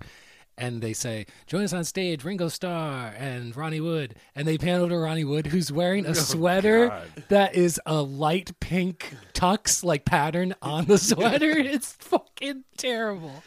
It's so funny. Yeah, I I love how yeah Ronnie Wood and Ringo are kind of like the two odd men out Yeah. in that moment, and Ringo's just like just looking like a sad clown. Oh, But I, I, I liked what I liked what Ringo did to that song though because you get the uh, you get the the Beatles break. It all of the all Yeah. of the fills sounded very Beatles, Yeah. which is I like it. Yeah. Oh yeah. I love I love Ringo. We've talked about. Um, which which outfit is better? Let's put two head to head. Um, Robbie Robertson's pinstripe suit with giant pink scarf, like he's a Saturday Night Fever coke dealer, or or Bob Dylan with his white hat and his polka dot shirt and leather jacket, I'm looking like he's going to Bermuda to sell heroin or something. yes, exactly. I just flew in These on a the poppy single engine fields. plane. Going to survey poppy fields. Flew in on a sea, seaplane. Yeah. Yes. Uh. I'm gonna go. I, Picking Dylan, picking Dylan Yeah. for the outfit. yeah, I'm gonna go Robbie I like- I Robertson. like the Robbie- Joni Robertson. Mitchell. I the like neck- how it's so the, gross The and necklace sweaty. was the best thing about her Oh, performance. Joni's little eagle or something. The star of the Yes, show. Yes. Yeah, great, Uh, great outfits in this. Yeah, I mean, Yeah, I, I, it's a, it's a real Absolutely. microcosm of the fashion moment, and you could just Yeah. you could tell that everybody knew that like I better I better go all out because you know there's no fashion director. You Oh, could tell all of these Yeah. people dress Yeah. themselves. And how about off stage? off stage, like we talked about the oil rigger, straight up, Levon Helms wearing a denim hat and a Yeah. denim shirt, and he has like patches all over it. Like, Yeah. it's probably his work uniform. yeah. yeah, yeah, exactly. I really liked the he shirt just that, he, the that he wore before for he went. the, Oh, the, yeah. the blue shirt with Yeah. the with emblazoned stuff all over. it. Yeah. Yeah, he did. Great style. Yeah, Great he, style. uh, he has the trucker hat where it's not like fully pulled down onto his head. It's just kind of like he just looks like he just sat it on top of his head, Yeah. and he, it sits so high up, you know. Yeah, Yeah, great outfits. yeah. He's probably the easiest one to take seriously out of all of them too. The rest Yeah. of them, the rest of them, you could tell are kind of goofy, and then they'll Yeah. start talking to Levon Helm, and they're like, "This guy will whoop your ass in a bar." you know, Yeah, he's not right. taking any shit. His hands you. are like vice grips from all Yes. the farm work he's done. exactly. All right. Well, we've come to the to the last moment, and if you're gonna pick one, who's your movie MVP? You can. It can be anybody on screen, off screen, related to the movie, et cetera, et cetera, et cetera. Uh, I'm gonna go. Uh, I'm gonna go with Scorsese for the, on this one as my MVP, just because, like, like kind of what uh, Roy said earlier, in that way of him at least having the the wits about him to just kind of be like, oh, this is a major musical moment, and I need to film this, you know. And he, he, I mean, the Scorsese music documentaries in my mind are probably the best ones if you think about it because he did that. He did uh, the george harrison documentary. He did the stones. He did bob, Bob dylan, Dylan, so he you know He got the budgets too. That Right, right, other and that- and- people and- would give Scorsese. if you put his name in the project, Right. you're allowing the project to be bigger than what it could have been with Right, a right. smaller director. So and it's like i mean you know the the guy who direct you know the, the the guy who was behind Goodfellas is also doing these music documentaries so like obviously it's going to be good yeah, there's no question um but yeah all the camera work all of that stuff like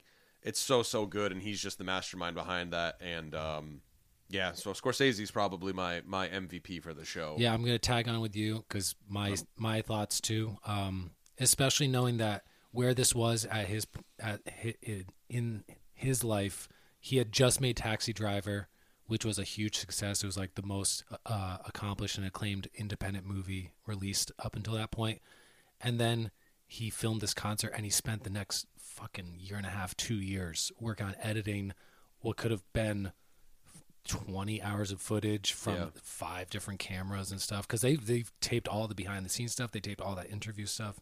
Um, so a big orchestrator and like putting together a project like this and just and having the the the the sense to edit it down it's not even two hours. It's an hour and 58 minutes or something. Yeah. so it's like perfectly digestible all killer.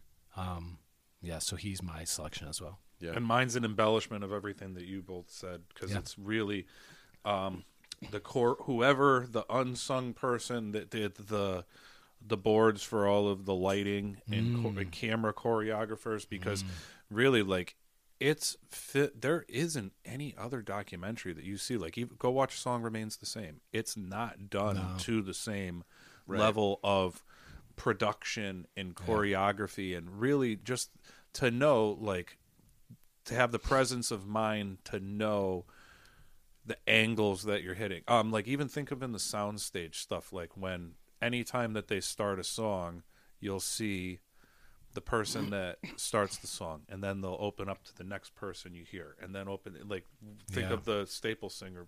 Thing. Yeah. you don't even know the staple singers are there Till it pans until she yeah. comes in in verse two. Yeah. it pans her, then it pans over to see the rest of. Pop staples and the rest of them there it, at the end of the day like Yeah. that they really i don't think the movie is nearly as successful as it is with any other and and it really is. It's a world class camera crew. Like they, that's those are the guys that really and you got to think too the camera crew it's like being a roadie. Like you're there these guys all hung out and Yeah. sat backstage and had beers and stuff like that while those guys were all working to get set up and understand their cues and everything. So Yeah, I think this movie had two editors. I think there were five directors of photography because Michael Chapman is listed as director of photography, who did Taxi Driver and Raging Bull. But then right after him in the credits are a, additional director of photography, additional director, of, and it's like four. more everybody's there. Everybody that worked with like Scorsese, everybody. he went and Yeah. found his.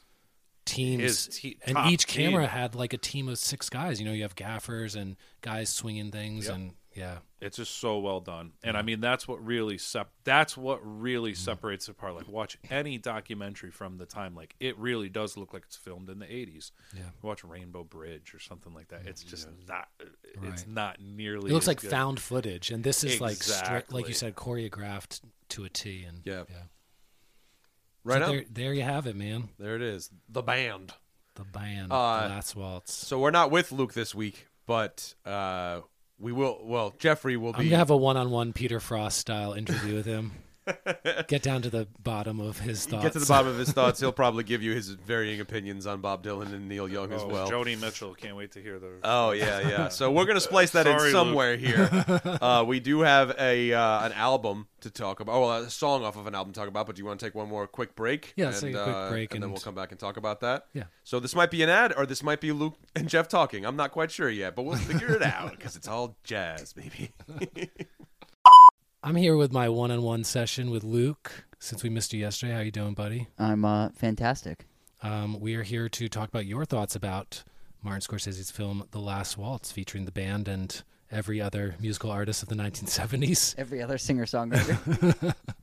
Um, so we're gonna go through the categories like we did with Mike and Roy, and let's start off. Uh, some of your thoughts about some of your favorite performances, maybe uh, one that is just the band and one that is featuring a special guest. uh, okay, so my favorite performance in this is um, Dr. John. Okay. Yeah. Um, probably more for personal reasons because I love Dr. John. yeah. um, I like how Dr. John is kind of like when he walks on the stage, he's almost like, I don't know what I'm really doing here, which I think like a lot of people kind of feel that way when they're performing in this movie. Yeah. Um, but I think Dr. John comes on and he just like the way he plays piano is Mm. like so fitting with the band. The band Yeah. backs him up so well in the song.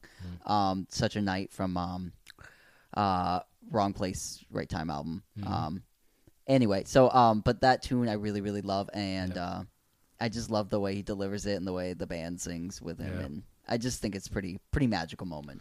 I, I agree. I I think out of all the guest performances, he might sing like the best, quote unquote, because he sounds the most like how his like studio stuff sounds. He sounds perfect on Yeah. this performance. Absolutely. I mean, he's such a character, so like his voice is very the, but it's like pitch perfect the whole time. Yeah, and it's it's the piano like I watched his like piano playing Mm-hmm. too and he's just he's so funky with Yeah. it and it just like sinks right in close to the um Mm-hmm. with with the style of the band and it but he brings it out like so uh like the New Orleansness in them Mm. like so much and like shows that like portion of like their playing which is great um but also yeah you're right like he like comes out there and it's not like it's him playing a song with the band. It's like the band's just playing a song with him, Right. right? Right. It feels like it's very cohesive and Yeah. like not forced at all. So Yeah, I agree.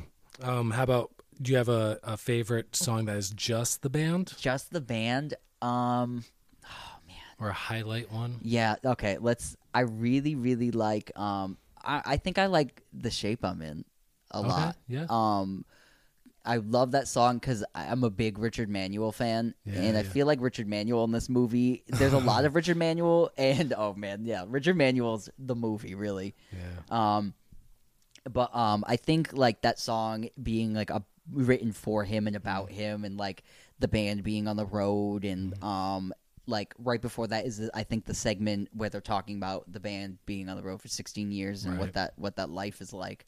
Um, but I just really love that tune. I like how it's like up tempo, and I Mm-hmm. love. There's a moment where Richard Manuel is before like he kicks in the vocal where he's looking at the rest of the band and then he cues in to start singing and he shifts his head and like locks into singing and it's one of my favorite moments like in music like it's really weird to describe but that's probably why it's my favorite performance in the movie i don't even think it's the best played song in the movie or the best song but just like those Yeah. like little intricacies for me are like what i really love about like the band and richard manuel's probably my favorite member of Oh, okay. the band Gotcha. Uh, how about some of your least favorite m- moments, performance wise? Uh, I everybody thinks that the performance of Helpless in this movie is like some kind of like godsend, but I think it's some kind of like cocaine Oh, I agree. goddamn nightmare. I, hate agree. it Oh, I agree. so much. It's so long. Um, Joni Mitchell wasn't introduced yet, so she sings behind the stage, so she Yeah. can't see, see She's in the anybody. shadows. Yeah, so she's not getting anybody's like Yeah. physical cue, and it fits in weird. Um, Neil Young is on so much cocaine in this scene.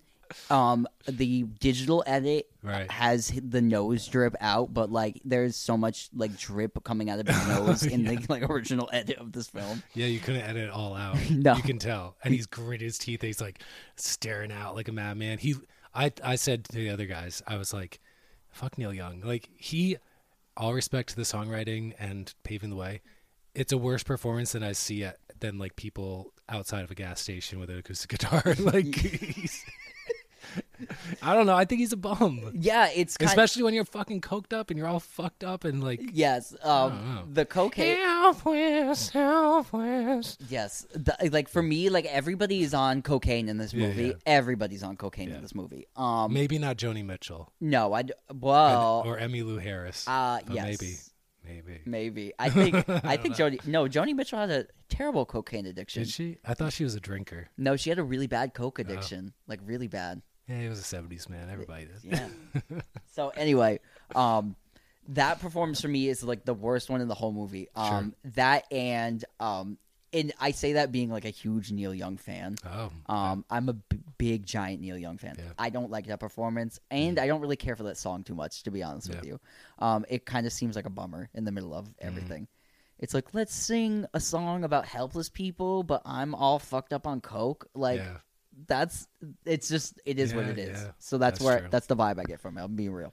Yeah. Um, Keep it real, man. other worst performance in the movie Yeah. is clearly Neil uh, Neil Diamond. Oh, yeah. The other guy said that was kind of underwhelming. Um, Yeah. and it's only underwhelming because like Neil Diamond is a great performer in his own right, doing his own thing. Like I'm, I'm all there for like Neil, Di- like just being himself. yeah. Great time, but they narrative this movie, uh, like in a way where like they, yes, the band had a lot to do with Roulette Records and all like the payola stuff and the mafia that had gone on, um, Morris Levy in the '60s they did have a part of that. But in the same aspect, they weren't brill building people at all and were directly the opposite of brill building people. Right. Um, in their musical Independent from the ground up, Yes. grassroots, pretty bar much band and- yeah. sparked the singer songwriter movement, killed Cream, all of that stuff, right? Um, and so I feel like having him in there is like kind of like a falsehood, and also it doesn't really state that Robbie Robertson was currently producing um, Neil Diamond's okay. uh, album at the time, and was like a push for that in that whole kind of direction, right? Yeah, I saw I saw his appearance because I didn't know about the behind the scenes Robbie Robertson connection. But when I when Neil Young comes on, I mean Neil Diamond comes on, I thought like, oh, this is the band kind of like giving the like, nah, man, this guy's this guy's not corny, he's cool type of thing to Neil Diamond. So I saw it more as like a publicity kind of thing, and I guess it ultimately was because, like you said, they're- Very show busy. yeah. Um, Maybe I- he had really good cocaine. He was Neil Diamond. Uh, I'm sure he probably did. did. Um, I heard backstage, um, Levon Helm said something to the effect of, "What the fuck are you doing here?" or "Who the fuck is that guy?" Get this Las Vegas motherfucker out of here. yeah, he was like, "Who the fuck is this guy?" And the, Yeah. it was like a big squabble. Um, so yeah, that- Musically, it's underwhelming too. It's like a dirge. It's like strummed out long notes on acoustic guitar, and it's, Yeah, it's, it's- not powerful vocals like some of his stuff is. no, it's not very. It's not very moving to the um, e- Mm. even the plot of the movie itself. I don't Yeah. think so. Um. Yeah, so that's like probably the week for me. Yeah. Um, how about any of the any of the offstage like interview or behind the scenes stuff that you enjoyed? Maybe let's think of it like a, the heartfelt, authentic type of behind the scenes stuff. Save the funny bits for when we Um, get to that. so stuff I really like. I do think that Robbie Robertson in this movie, he is rather pretentious. He is a rock star. Yeah. So like taking that all into account, yes. But in the other aspect of it, the interviews that Robbie Robertson is giving um, are quite I feel like tamed for the environment that he was in. So like let's be straight. Like Robbie Robertson was the cleanest, most organized guy, was running that band, wrote all the songs, was arranging, had his shit together. Yeah. Okay? The rest of that band was a bunch of drug addicts. If you're being Yeah. really honest, uh, other than Garth Hudson, Garth Right. Hudson cleaned the organ player. What about Levon? We talked about how Levon he never in in the movie had the appearance that he was like fucking around. Yes. Uh, Um, I don't know. Levon, um, so this whole thing was Levon didn't really want the band to split up because Right. that's his livelihood, that's Yeah. his money, that's he's a ba- he's a man in the band, yeah, he's a right, lifer. Um, and so where Robbie Robertson, I think, saw that he could do some soundtrack work, Mm-hmm. other stuff, and get out of the life of, of music. Levon Helm wasn't, and that's why his presence in this movie is because he doesn't even show up till like halfway through this movie Yeah, yeah. in an interview, Right. and you're just like, why isn't he sitting with anybody? Yeah. Because he didn't want to hang out. They had just purchased that Shangri La uh, Right. clubhouse that uh, Rick Rubin now owns in L.A. Yep. Um, and um, they were all hanging out there, and Levon was not a part of that scene. He wasn't hanging out there. He wasn't Mm-hmm. doing like he he just didn't want to be a part of it. Obviously, he was in the movie, but Mm-hmm. it wasn't like his scene. He didn't want the the band to really end, but.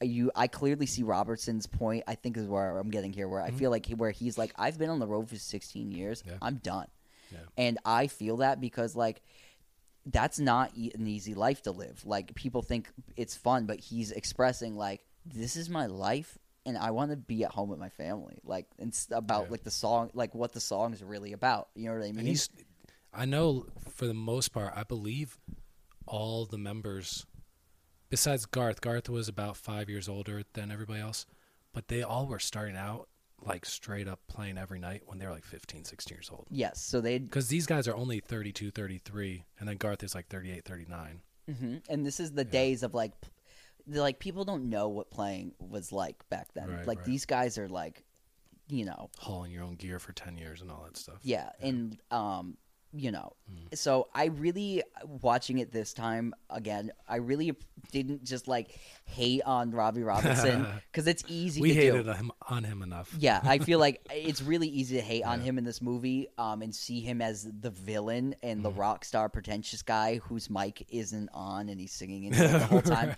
And like, there's way too many shots of Robertson, like Yeah, yeah. obviously, and the interviews are all him, but he's the guy pushing the whole narrative Right. anyway. So, um, I respected his interviews. Other Mm. than that, um, I really love like I love when Richard Manuel's um that great scene where he's describing how they name the band and how oh, yeah, yeah. he's like saying what it is by and he's like you know it's during the psychedelic nonsense we- and he's pretty he's pretty high when he's saying Right, it as right. well and uh and he's like you know the chocolate marshmallow he's like what, what are we gonna call our band and uh you know and he's like the crackers right. the honkies and like i what he's saying is they're they're making a joke on how like kind of like Yeah. corny they know that they're Like like playing bluesy, black inspired music, and they're a bunch of white, white kids guys from Canada. and- Yeah, so they were they were calling a spade a spade, man. Yeah, Like yeah. like they and they were doing that. He's like, but that didn't work, so we just called ourselves the band, and it's like this really magical moment. And it really does encapsulate what the band is and who they are, and like that whole statement of mm-hmm. like him like adding like the racy thing in there, mm-hmm. and like that because that it does have to do with it, and it is who the band are, and it mm-hmm. has everything to do with what they were doing, and um, I think just calling themselves the band really nailed on the head that they were anybody's band. What do you Yeah. need? Like, what does the music need? That's what we're here Blues, for. country, bluegrass, R&B, rock. Also, in this movie, it's so stated out over and over again because they play Joni Mitchell's Coyote, who i- the bass line that was played by Jaco Pastorius on that Right. song, the one of the greatest bass players of all time. And then you play it at that concert. It holds up. That performance of that song is great. I love it. Yeah. You know what I mean? We knew you'd love it. Everyone else, I love it.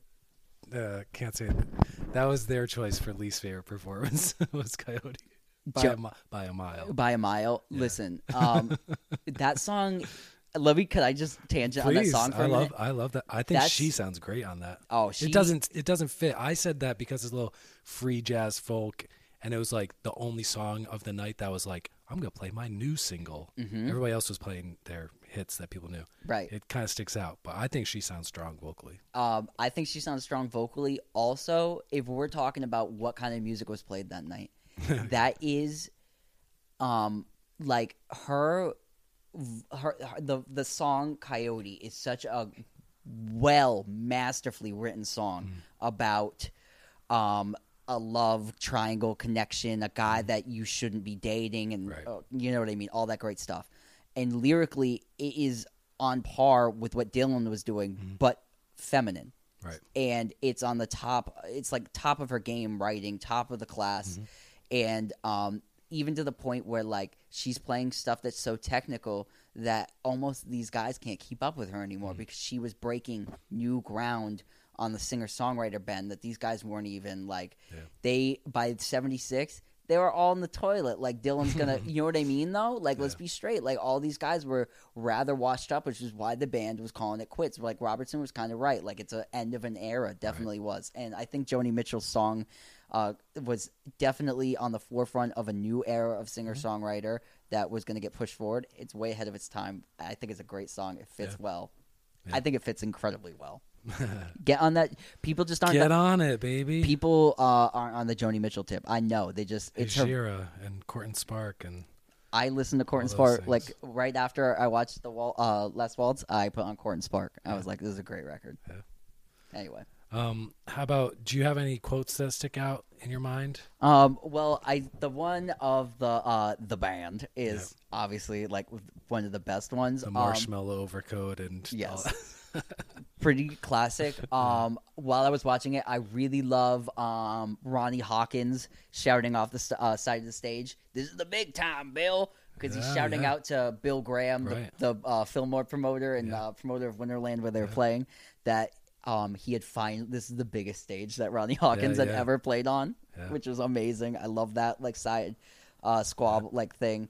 Um, I love when they're playing old time religion and they're all fucked up. yeah, we talked about that. and um, it, ain't, it ain't what it used to be. be. One of the best lines ever. Um, and then also right before that, where um, um, uh, uh, bass player uh, Rick Danko, Danko, yeah. Danko goes, um, I, I got you the baloney. When Yeah, they're talking about like right, talked shoplifting, he's like, yeah. I stole you the baloney, man. Um, that shit's pretty fucking funny. Uh, um, I really like that, and uh, uh, that's like more like funny quotes, but like Neil Young when he looks at Robbie Robertson and goes, "I think we got it now." You're like, yes. Why don't you go to the bathroom again, Neil Young? yeah, so he's like, "I think we got it now." um, that's pretty great. Yeah. Um, what like what quotes did you did you say? Like, I Um, want to know what like what you guys. so we talked funny. about the chocolate subway marshmallow overcoat like psychedelic names was funny. We talked about the stealing the bologna and tipping over the cigarette machine. Um, we talked about uh, my favorite was garth hudson because garth is barely in this movie but he when they're talking about how he had to tell his parents he was still a music teacher and they all had to pay money and they look at him like well why was that? And he's like well there's a view that uh, music is evil made by evil people like oh, okay um Oh, can I? I just thought of another one while you were going. Yeah, yeah. When um Robbie Robertson says to Scorsese, "Ask me that again." Yeah, yeah, we talked about that. Yeah, or when they're walking in the hallway in Shangri La, and, and Martin Scorsese said, "Let's start start it now," and they left all that stuff in. Like, I think it's an interesting choice. It is an interesting Yeah. choice. I liked. Yeah. I like that they left it in Yeah, me too. because it it breaks like a it breaks the wall, Right. um, which is great. It Mm. shows like that Robbie Robertson is an Executive producer or whatever. Thank like you. he's It's- a creative director. So it and- shows that like Yeah. it shows both sides of it. You can look at him Right. like he's an asshole and saying like ask me that again. But like Right. also he chose to leave this in the movie. Like Right. he could have been like Marty, take that shit out. Well, and they worked on this movie like they filmed November of '76, and this didn't come out to '78, and all those interviews are in '77. yes. So like they had time away from it, and they, you know, you want to come across good in a movie that you're giving the rights to, and I- so you're fucking right, man. Right. Whatever. So I I mean I enjoy this film. I I really do. Um, how about some outfits? We talked about a lot of them. I want to hear your thoughts. What? How about name a couple of outfits that you really enjoyed? Dr. John is Yeah. the best dressed dude there. He's the the purple beret, the glasses. He looks tight as shit. He's my favorite outfit, hands down. And it's sparkling, and then when if the camera gets close, you you see that it's all these little sequin roses all over his all over his tux. Yeah. His outfit is so on point. He looks dressed in the nines. I love it, and I like how he's not in his voodoo gear. He's like in like the. It's such a night, Yeah, yeah. dude. He's there Yeah. to party. Yeah. Um, so his outfit is great. Um, Robbie Robertson's scarf yeah, yeah. that he's wearing, It's so long. it's ridiculous. it's like pink. It's Yeah. so crazy. Um, so I, I like that. Um, Yeah. Richard Manuel's clown shirt, yeah. crazy. The the yellow plaid suit. It looks like Big Bird. It's like crazy. Oh, okay, yes, he's Oh, wearing, the clown. So in the Oh, yes, interviews, he's wearing right. the um this the white shirt with the polka right, dots on it, right. which looks like a clown Yeah, shirt. yeah. And during the live, you're right, he's wearing that plaid, gr- yell, like Green Bay Packers color. yeah, right. it's insane. yeah. Um, not an outfit choice, but a hair choice. Uh, Sure, yeah. always Garth Hudson's uh, weird Charlie Brown hair that wisps in front of his right, face when he talks. Right. Um, pretty out there. Yeah. Um, I think Rick Danko is dressed pretty well. Hmm. Um, I think Levon Helm style holds up.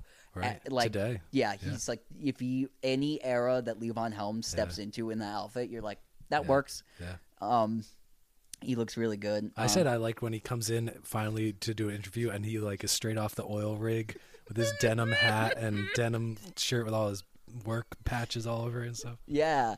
I love I wish see the Levon interviews are so interesting to me Yeah. cuz I feel like the stuff he's he seems like such like a great speaker and Mm-hmm. such like a genuine um fan of the music that he's making and the music that he listens to. Like I feel like when he's getting interviewed with Robertson, like Robertson's like talking over him a little bit. Right. And um so like that wasn't great, but like, you know, yeah, again, we're talking outfits. So Yeah. his uh that outfit where he's wearing that like the hat makes his head like Yeah, fucking like right. eight times bigger. Right. Fucking amazing. Yeah. Um, Eric Clapton looks like shit in this movie. Oh, you think?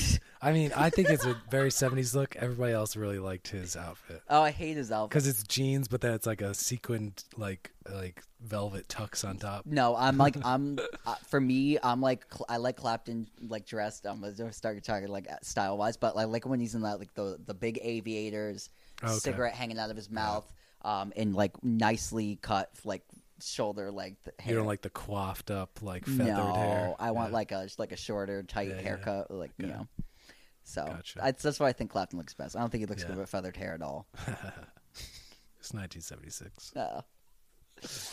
Uh, um, but yeah, so Um, how about any other funny funny mo- moments or things that we didn't talk about yet? um, funny moments. Okay, so let's talk. Did you guys talk about how Robbie Robertson's guitar was bronzed like baby shoes? We didn't. You fucking didn't talk No, about but, that. no, because I I actually I like it. So Robbie It's Robertson, like a champagne, like purpley silver. Yes. So he, so back in the day, people would uh, take their baby shoes, Yeah. Mm. um, and get them dipped in bronze, and so you could have them forever. And then you'd like stick up. It would they would be put on like a picture frame, and you put Right. Mm. like your high school picture there. Um, like everybody did this back in the day. So. Robbie Robertson, thinking this is going to be the last show he ever plays with the band, takes his guitar and fucking Oh. bronzed the whole thing. So it was actually bronzed. like so baby like, shoes. It was like 17 pounds. It was like it was like fifty pounds. he played the whole night with a bronzed guitar. he plays another one. He but he does play that one for the majority of the night. The end, I think the last song they play, which is "Don't Do It," which opens the movie. Right, right, He's, he's playing, playing a different guitar because he was like, "I'm not fucking and playing like I shall release. I I think he's playing something. The but it's another strat with Yeah, because he was tired of playing the bronze guitar because he didn't realize that it was gonna be Yeah. a four-hour concert with a Right. set like a fifty-pound guitar. Yeah. Ridiculous. Um, so I think that is one of the funniest things in the movie. Watching Robbie Robertson wield this br- literally bronze guitar like a moron. um, one of the funniest things I think in the movie that you, if you know just if you know it before you watch it, Right. it makes it way funnier. Yeah. Um, Clapton's guitar break, uh, strap breaking, hilarious. Oh yeah, you're right. Um, I think that's pretty great. That little back and forth that him and Robertson yeah. have, Yeah. where Robertson kind of like is like, "Hey man, you're playing like shit right now. Like, step it up." Robertson kind of like makes him like chop it up. Um, I think Clapton's playing is so lazy in, in this whole movie. it's very Clapton. It's like he's. I mean, it's good, but it's like run of the mill. It's what his stuff is.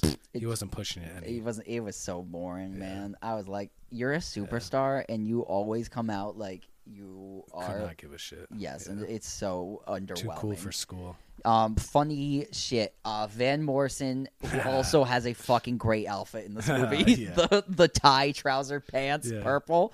What Mike call Mike called it like a spangled uh, leotard or something. is Unitard. ridiculous. Um, he, the funny shit where he uh says radio.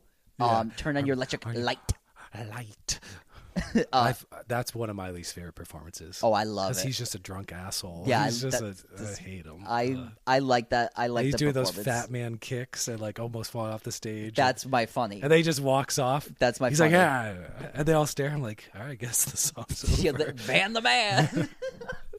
yeah. Yeah, the when he goes one more time, bam, and he just starts air kicking. Yeah. Um, I I like that performance because it's unhinged. Yeah, right, So that's why I do like it. Sure. Um, because it's like unhinged in a good good Yeah, way, as yeah. opposed to like Neil Young's is like that's like a par- caravan's a party song. Like Sure, sure. "Got the carol, and he, Yeah. he parties with it, and that's I like that. Where like helpless is such a bummer song, and you're on coke. Yeah. That's where like it doesn't work for me.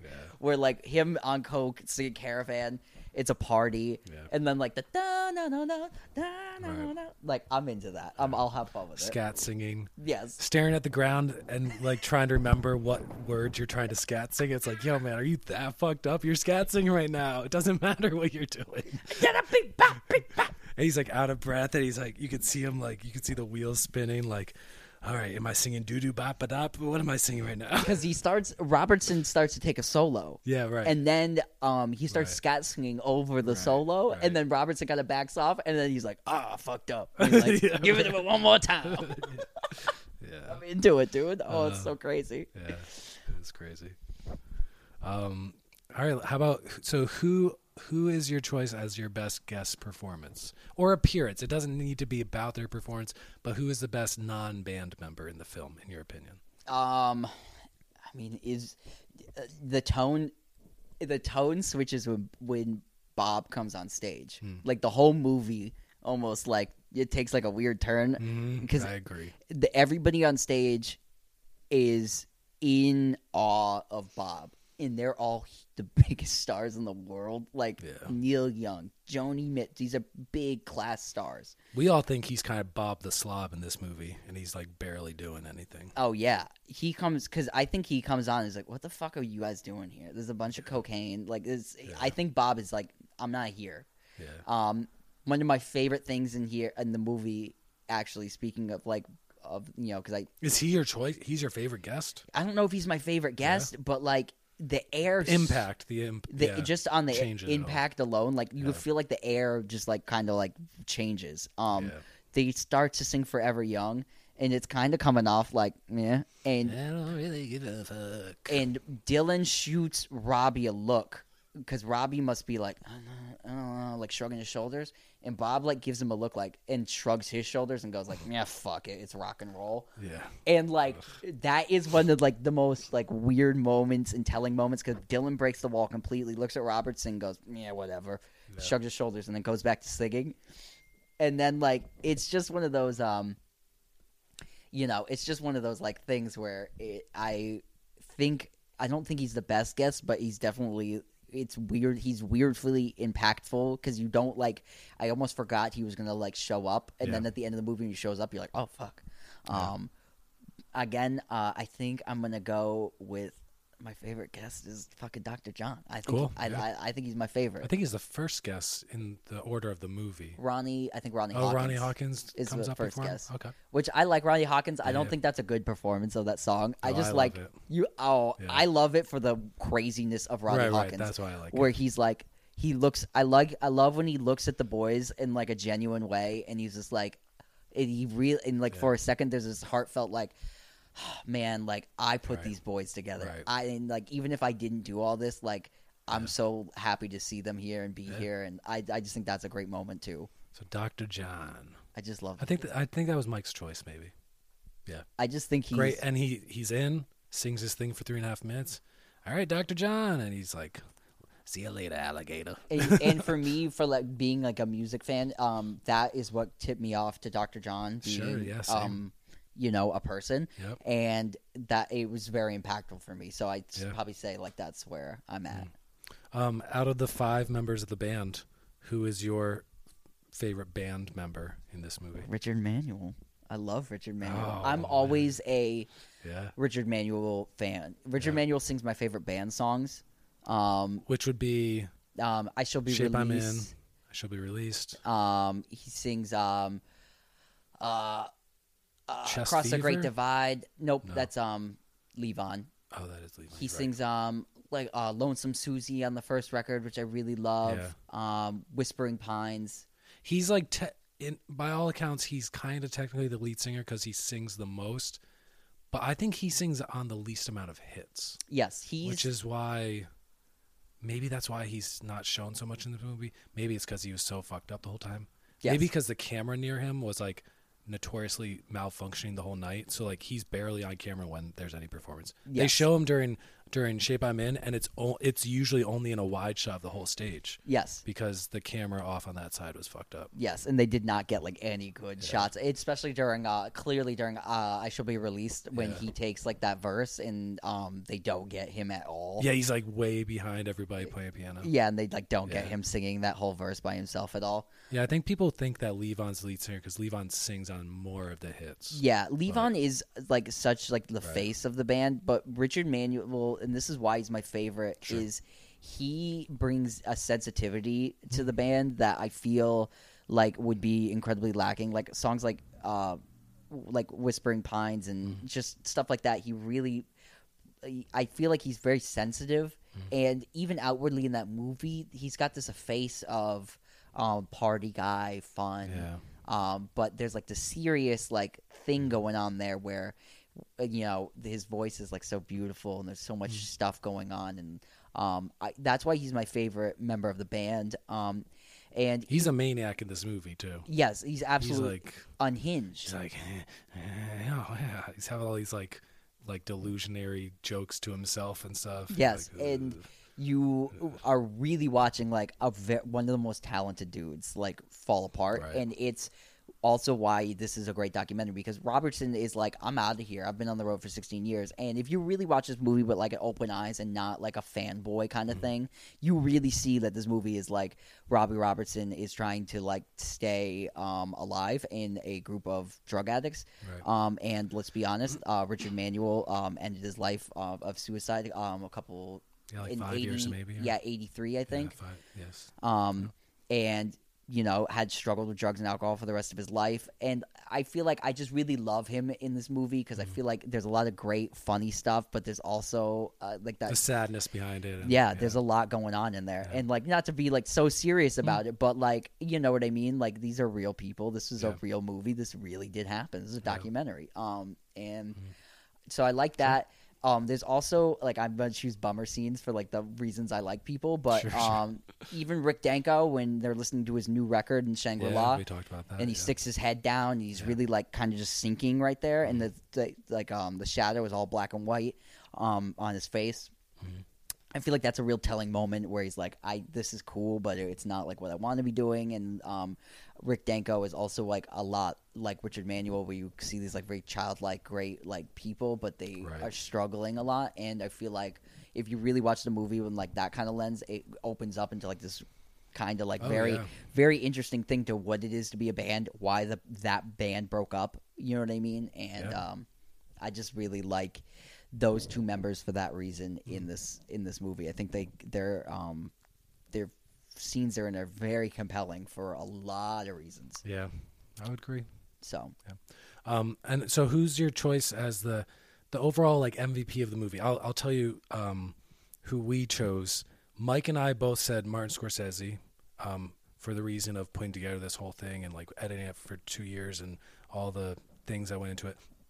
Roy kind of jumped on that and was also saying how like the whole crew, the tech crew, the like five cameramen and like all the people, all the behind the scenes that had to go to to organize the whole thing. Um, but who would your choice be for the MVP of this? I'm gonna say Levon Okay, is yeah. probably the Yeah. MVP of this movie because for somebody being so little involved Mm. and having so much of the spirit and Mm-hmm. um, charisma of the band come out through you, Right. um, I feel like that's why he's the MVP. Um, when uh, they're doing the, uh, the the night they drove old Dixie down and the uh, crowd starts cheering during like the, the the comeback up. Mm-hmm. Yeah. it- like that really did happen. The crowd really did do that. That's such a moving moment, and that's like that's him, man. That's Levon, like bringing that in.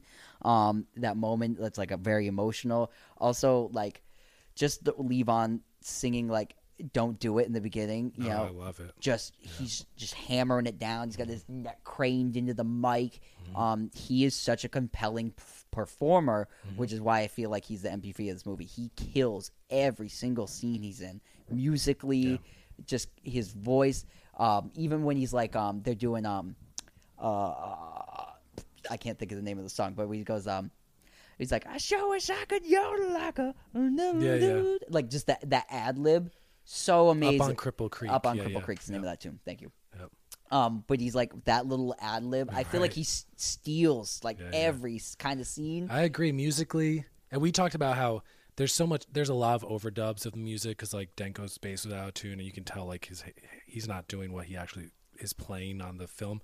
Um, and there was a lot of overdub on guitar solos for Robertson, but um, they couldn't overdub the Levon stuff because he's playing drums at the same time. There's too much mic bleed, so like he is on, and that was his performance that night. Those vocals and that drumming, like, and it's so sick. yeah, it's Yeah. it's one of the most insane things to like watch what he's playing on drums and what he's phrasing vocally. Right. It is, it, few people can do it, and it's that's Yeah, and why. this, and this is a music this is a concert documentary and like he is the dude who like musically is up there very effortlessly just like bringing it yes, yeah I love it. Um, so that and so I feel like he's the MVP.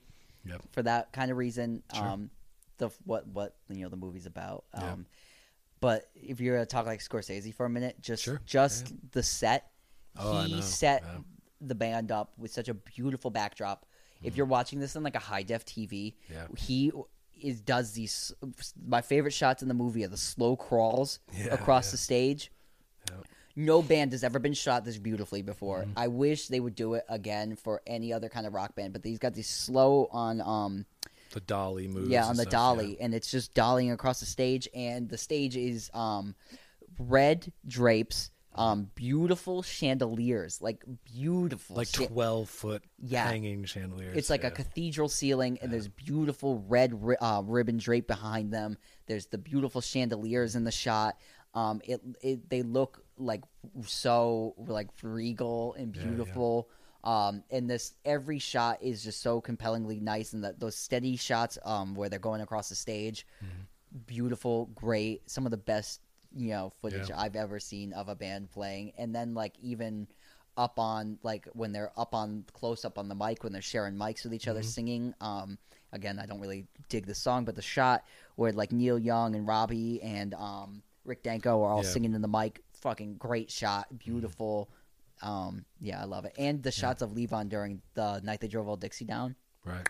great. Yeah, that's what we talked about, and Roy brought it up, and then we talked about how like shooting in 35 millimeter with a real Hollywood film crews, and like like you said, the slow action cameras, because a lot of music documentaries before and even after, it's kind of like found footage, like shaky cam, handheld stuff, and this was like everybody had their actions camera wise, and then they took it all and edited it after the fact, but. Um, yeah, it it does look amazing. It You- still holds up. Like we were saying how it looks like it was made 10, 15 years after it was actually made. Yeah, and like just the, and even like the stuff shot on the soundstage, Oh yeah, beautiful. exactly. Um, the last song when they Yeah. do the last waltz theme, Yeah, and oh, they yeah. They silhouette the band in in the that beautiful shadow on the back wall. Um, and Mm-hmm. the shot with uh, and then Emmylou is just like, oh, it's one of the most gorgeous shots of a Right. band I've ever seen. It's so fucking good. Yeah. Oh. Yeah. Uh, any last thoughts about the band or the last waltz in general? Um, it's a great movie. Um, I think we kind of went like a bit a little bummery, like because I like I watch it. It's part of the. It's it is it's part is. of the movie. Yeah. It's a great film. Yeah. It's a film. It's you got to think it's a it's a music documentary, like you just said, shot by Martin Scorsese, one of the Mm-hmm. Greatest directors of all time. Right. So it's a lot of really good. Just there's a lot of great content in there. It's probably it's way more real than like I remember it being. Mm. Like I remember it like thinking it was kind of like fake because he's like ask me that again. But putting that all in there is Mm-hmm. such like a um you know telling thing and Right. you know it's really a uh, revealing movie of Mm-hmm. a time and place.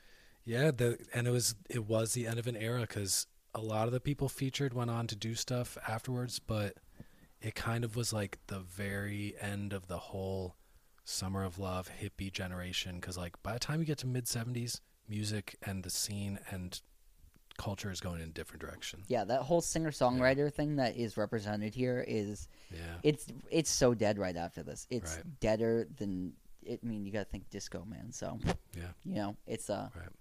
yeah. I just uh, again, I just wanted to shout out one more thing. The Sure. opening sequence when they're going, we're talking about like the end of an era when they're going through and showing the people outside. Mm-hmm. Um, and then they show the Winterland uh, sign that's all like half lit out, Right. and like they're kind of Yeah, sh- that's the movie, man. Yeah. That's the movie. It's the end. That's end of an era, like you Yeah. said. So Yeah. I really uh recommend everyone watch it and enjoy the check it out on, on Tubi, for free with ads. I couldn't find my DVD copy. Oh no, I bought. I just bought it digitally, so I'd have I watched it on. Tubi. It's the first movie I've seen on Tubi, and it was worth it. How were the ads? Um, I think it was five minute and a half ad breaks. Oh my So- god, I should have so just a, done that. a quarter of the ads you would have watching it on TV, or, or or an eighth of the ads you would have it watching on TV. that's not bad at all. Because it's it's an hour 58, 58 minutes. I think the movie. Yeah, yeah, Perfect. it is. It definitely made me pull out some records too, Yeah, which I was excited to listen It, to it's again. it inspires uh, to go back down and listen to this era. Cool man. right on. Happy Thanksgiving. Happy Thanksgiving. Check out the band Last Waltz. Choo choo. Bye everyone.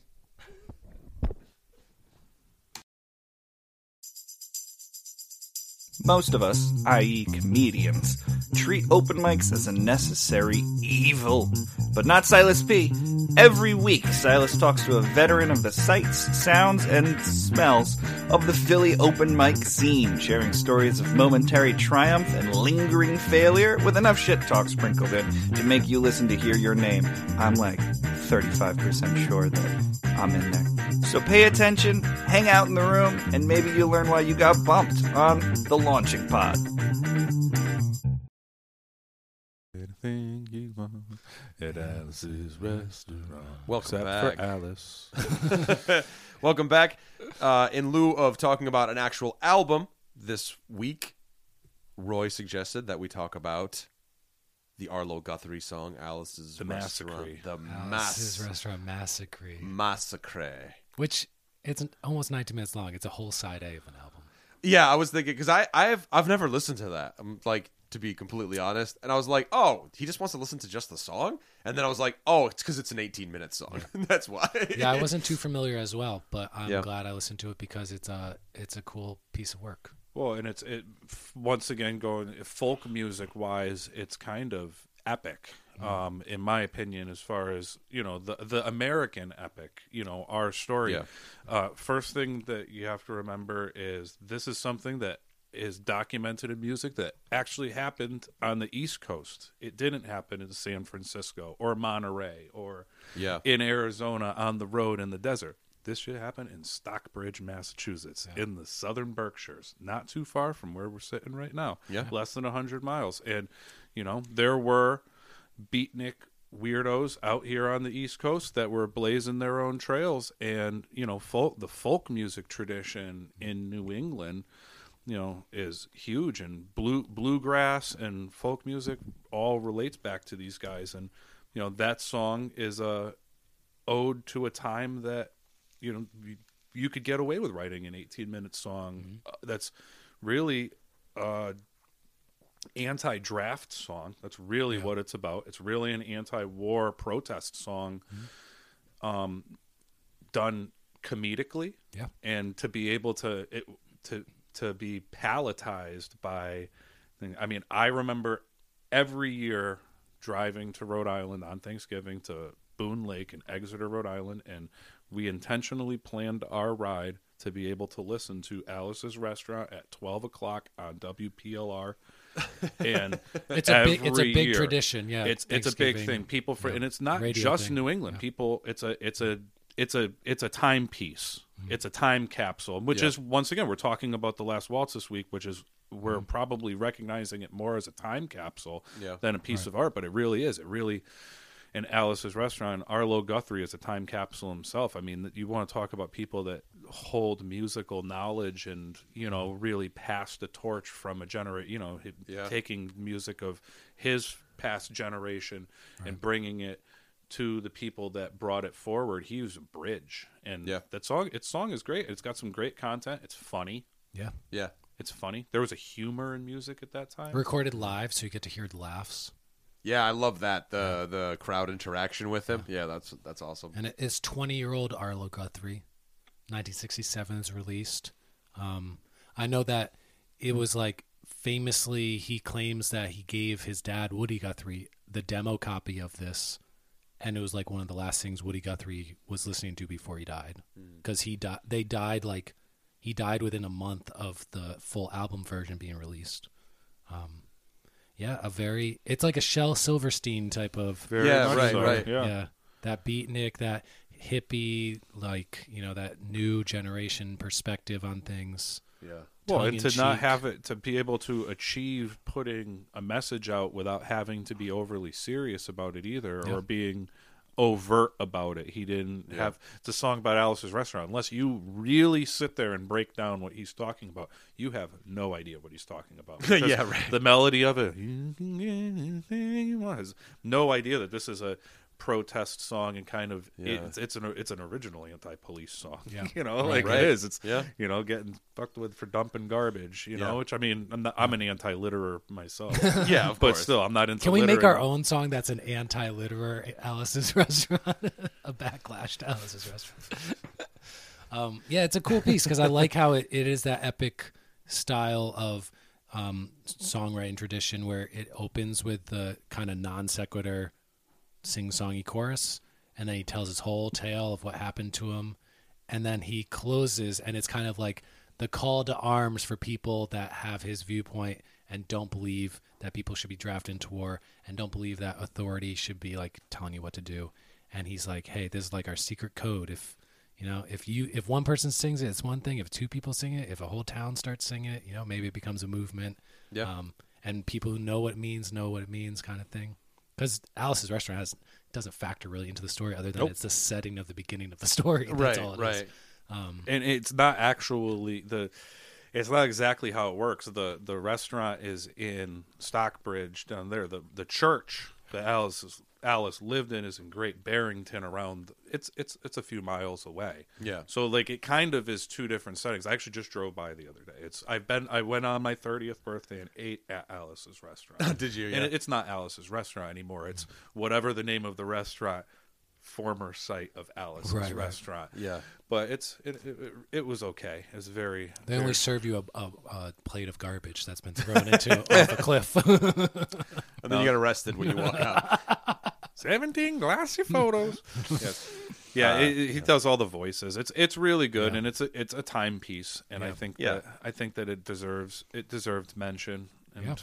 Yeah, So- and it's it, it, it's as Thanksgiving as pumpkin pie. Right. Well, I was gonna say it's that's the that's the cool thing too. Like you know, like obvi- like Christmas gets all the songs, right? Like let's be honest. Like if there's a holiday that gets all the songs, it's Christmas. And you know, Thanksgiving being like sort of that that Christmas precursor. It's like oh well, once once Thanksgiving comes and goes, then it's considered the holiday season. You know, uh, and um. I just love the fact that the two things that are tied into Thanksgiving from a musical perspective is the are, are the last waltz and Alice's restaurant. I'm just it just makes me so happy that those are the Thanksgiving like because it, it you know I mean obviously with Alice's restaurant like I've heard the song it wasn't necessarily part of my Thanksgiving experience but the last waltz definitely has been and uh, and then listening to this song it's like oh good another thing to add to the Thanksgiving soundtrack because every year I listen to the last waltz but like having this song to be able to throw in there too is just uh, it's just great. Yeah, my la- great. my last thought would just be like, please bring back art and popular music. Make it where Yeah. can we can we get it where it's it's uh culture Messages. culturally acceptable to you know have metaphor in your music that says something and doesn't have to come right out and be visual or even if it is visual let it be subtle let it it both of these Bring both of these back. things bring me back to a time that I don't think I ever fully experienced, but Mm-hmm. I got to see as a kid because all of these things that we're talking about are all, you know, the music was good. The the the sub the substance of the music was good enough where you didn't have to put a big coating on it to sell Mm-hmm. it. It sold itself because it was good. The poetry was good. The art the artistry was good. So that's my final thought. Bring Yeah. back artistry and popular music. So Yeah. join us noon Thanksgiving afternoon. Throw on Alice's restaurant. Throw on any classic rock radio station. They Yeah. will most likely be playing it. Yeah. And it's only it's 19 minutes and it's very worthwhile. Yeah, for sure. Create your own Thanksgiving traditions with the soundtrack of Arlo Guthrie and the band, is I think what we're Yeah. saying. Yeah. Uh, anyway, don't forget to like and subscribe on all social media platforms. You can find us on Instagram. We have a YouTube that we don't update. We So don't check it out. so don't check that out. No, check it out. I mean, I don't I don't remember the last episode we threw up on there, but we're trying to incorporate video at some point in the near future. I've been saying that for the last year and a half, but at, some point the YouTube We're still will building our in use. camera. Yeah, we're still yeah, exactly. we have to carve the lenses out of sea glass. Uh, maybe we'll get Scorsese to come and start start filming it for us. So we need we need that budget. Yeah. Thank you Uh, guys for having me. thank It you was for a ple- coming, It was a pleasure. Yeah, we Always we love a having pleasure. you, man. Our we love having guest, you. Once Roy a year, Houle. whether you need me or not. Yeah, we yeah, always yeah. need you. Well, yeah, for sure, man. So Yeah. uh until next time, this has been Get in the Garage. Happy Thanksgiving, Happy everybody. Thanksgiving Happy to everybody. Eat lots of turkey and uh, Listen to some good music. listen to some good music. We'll see you next time.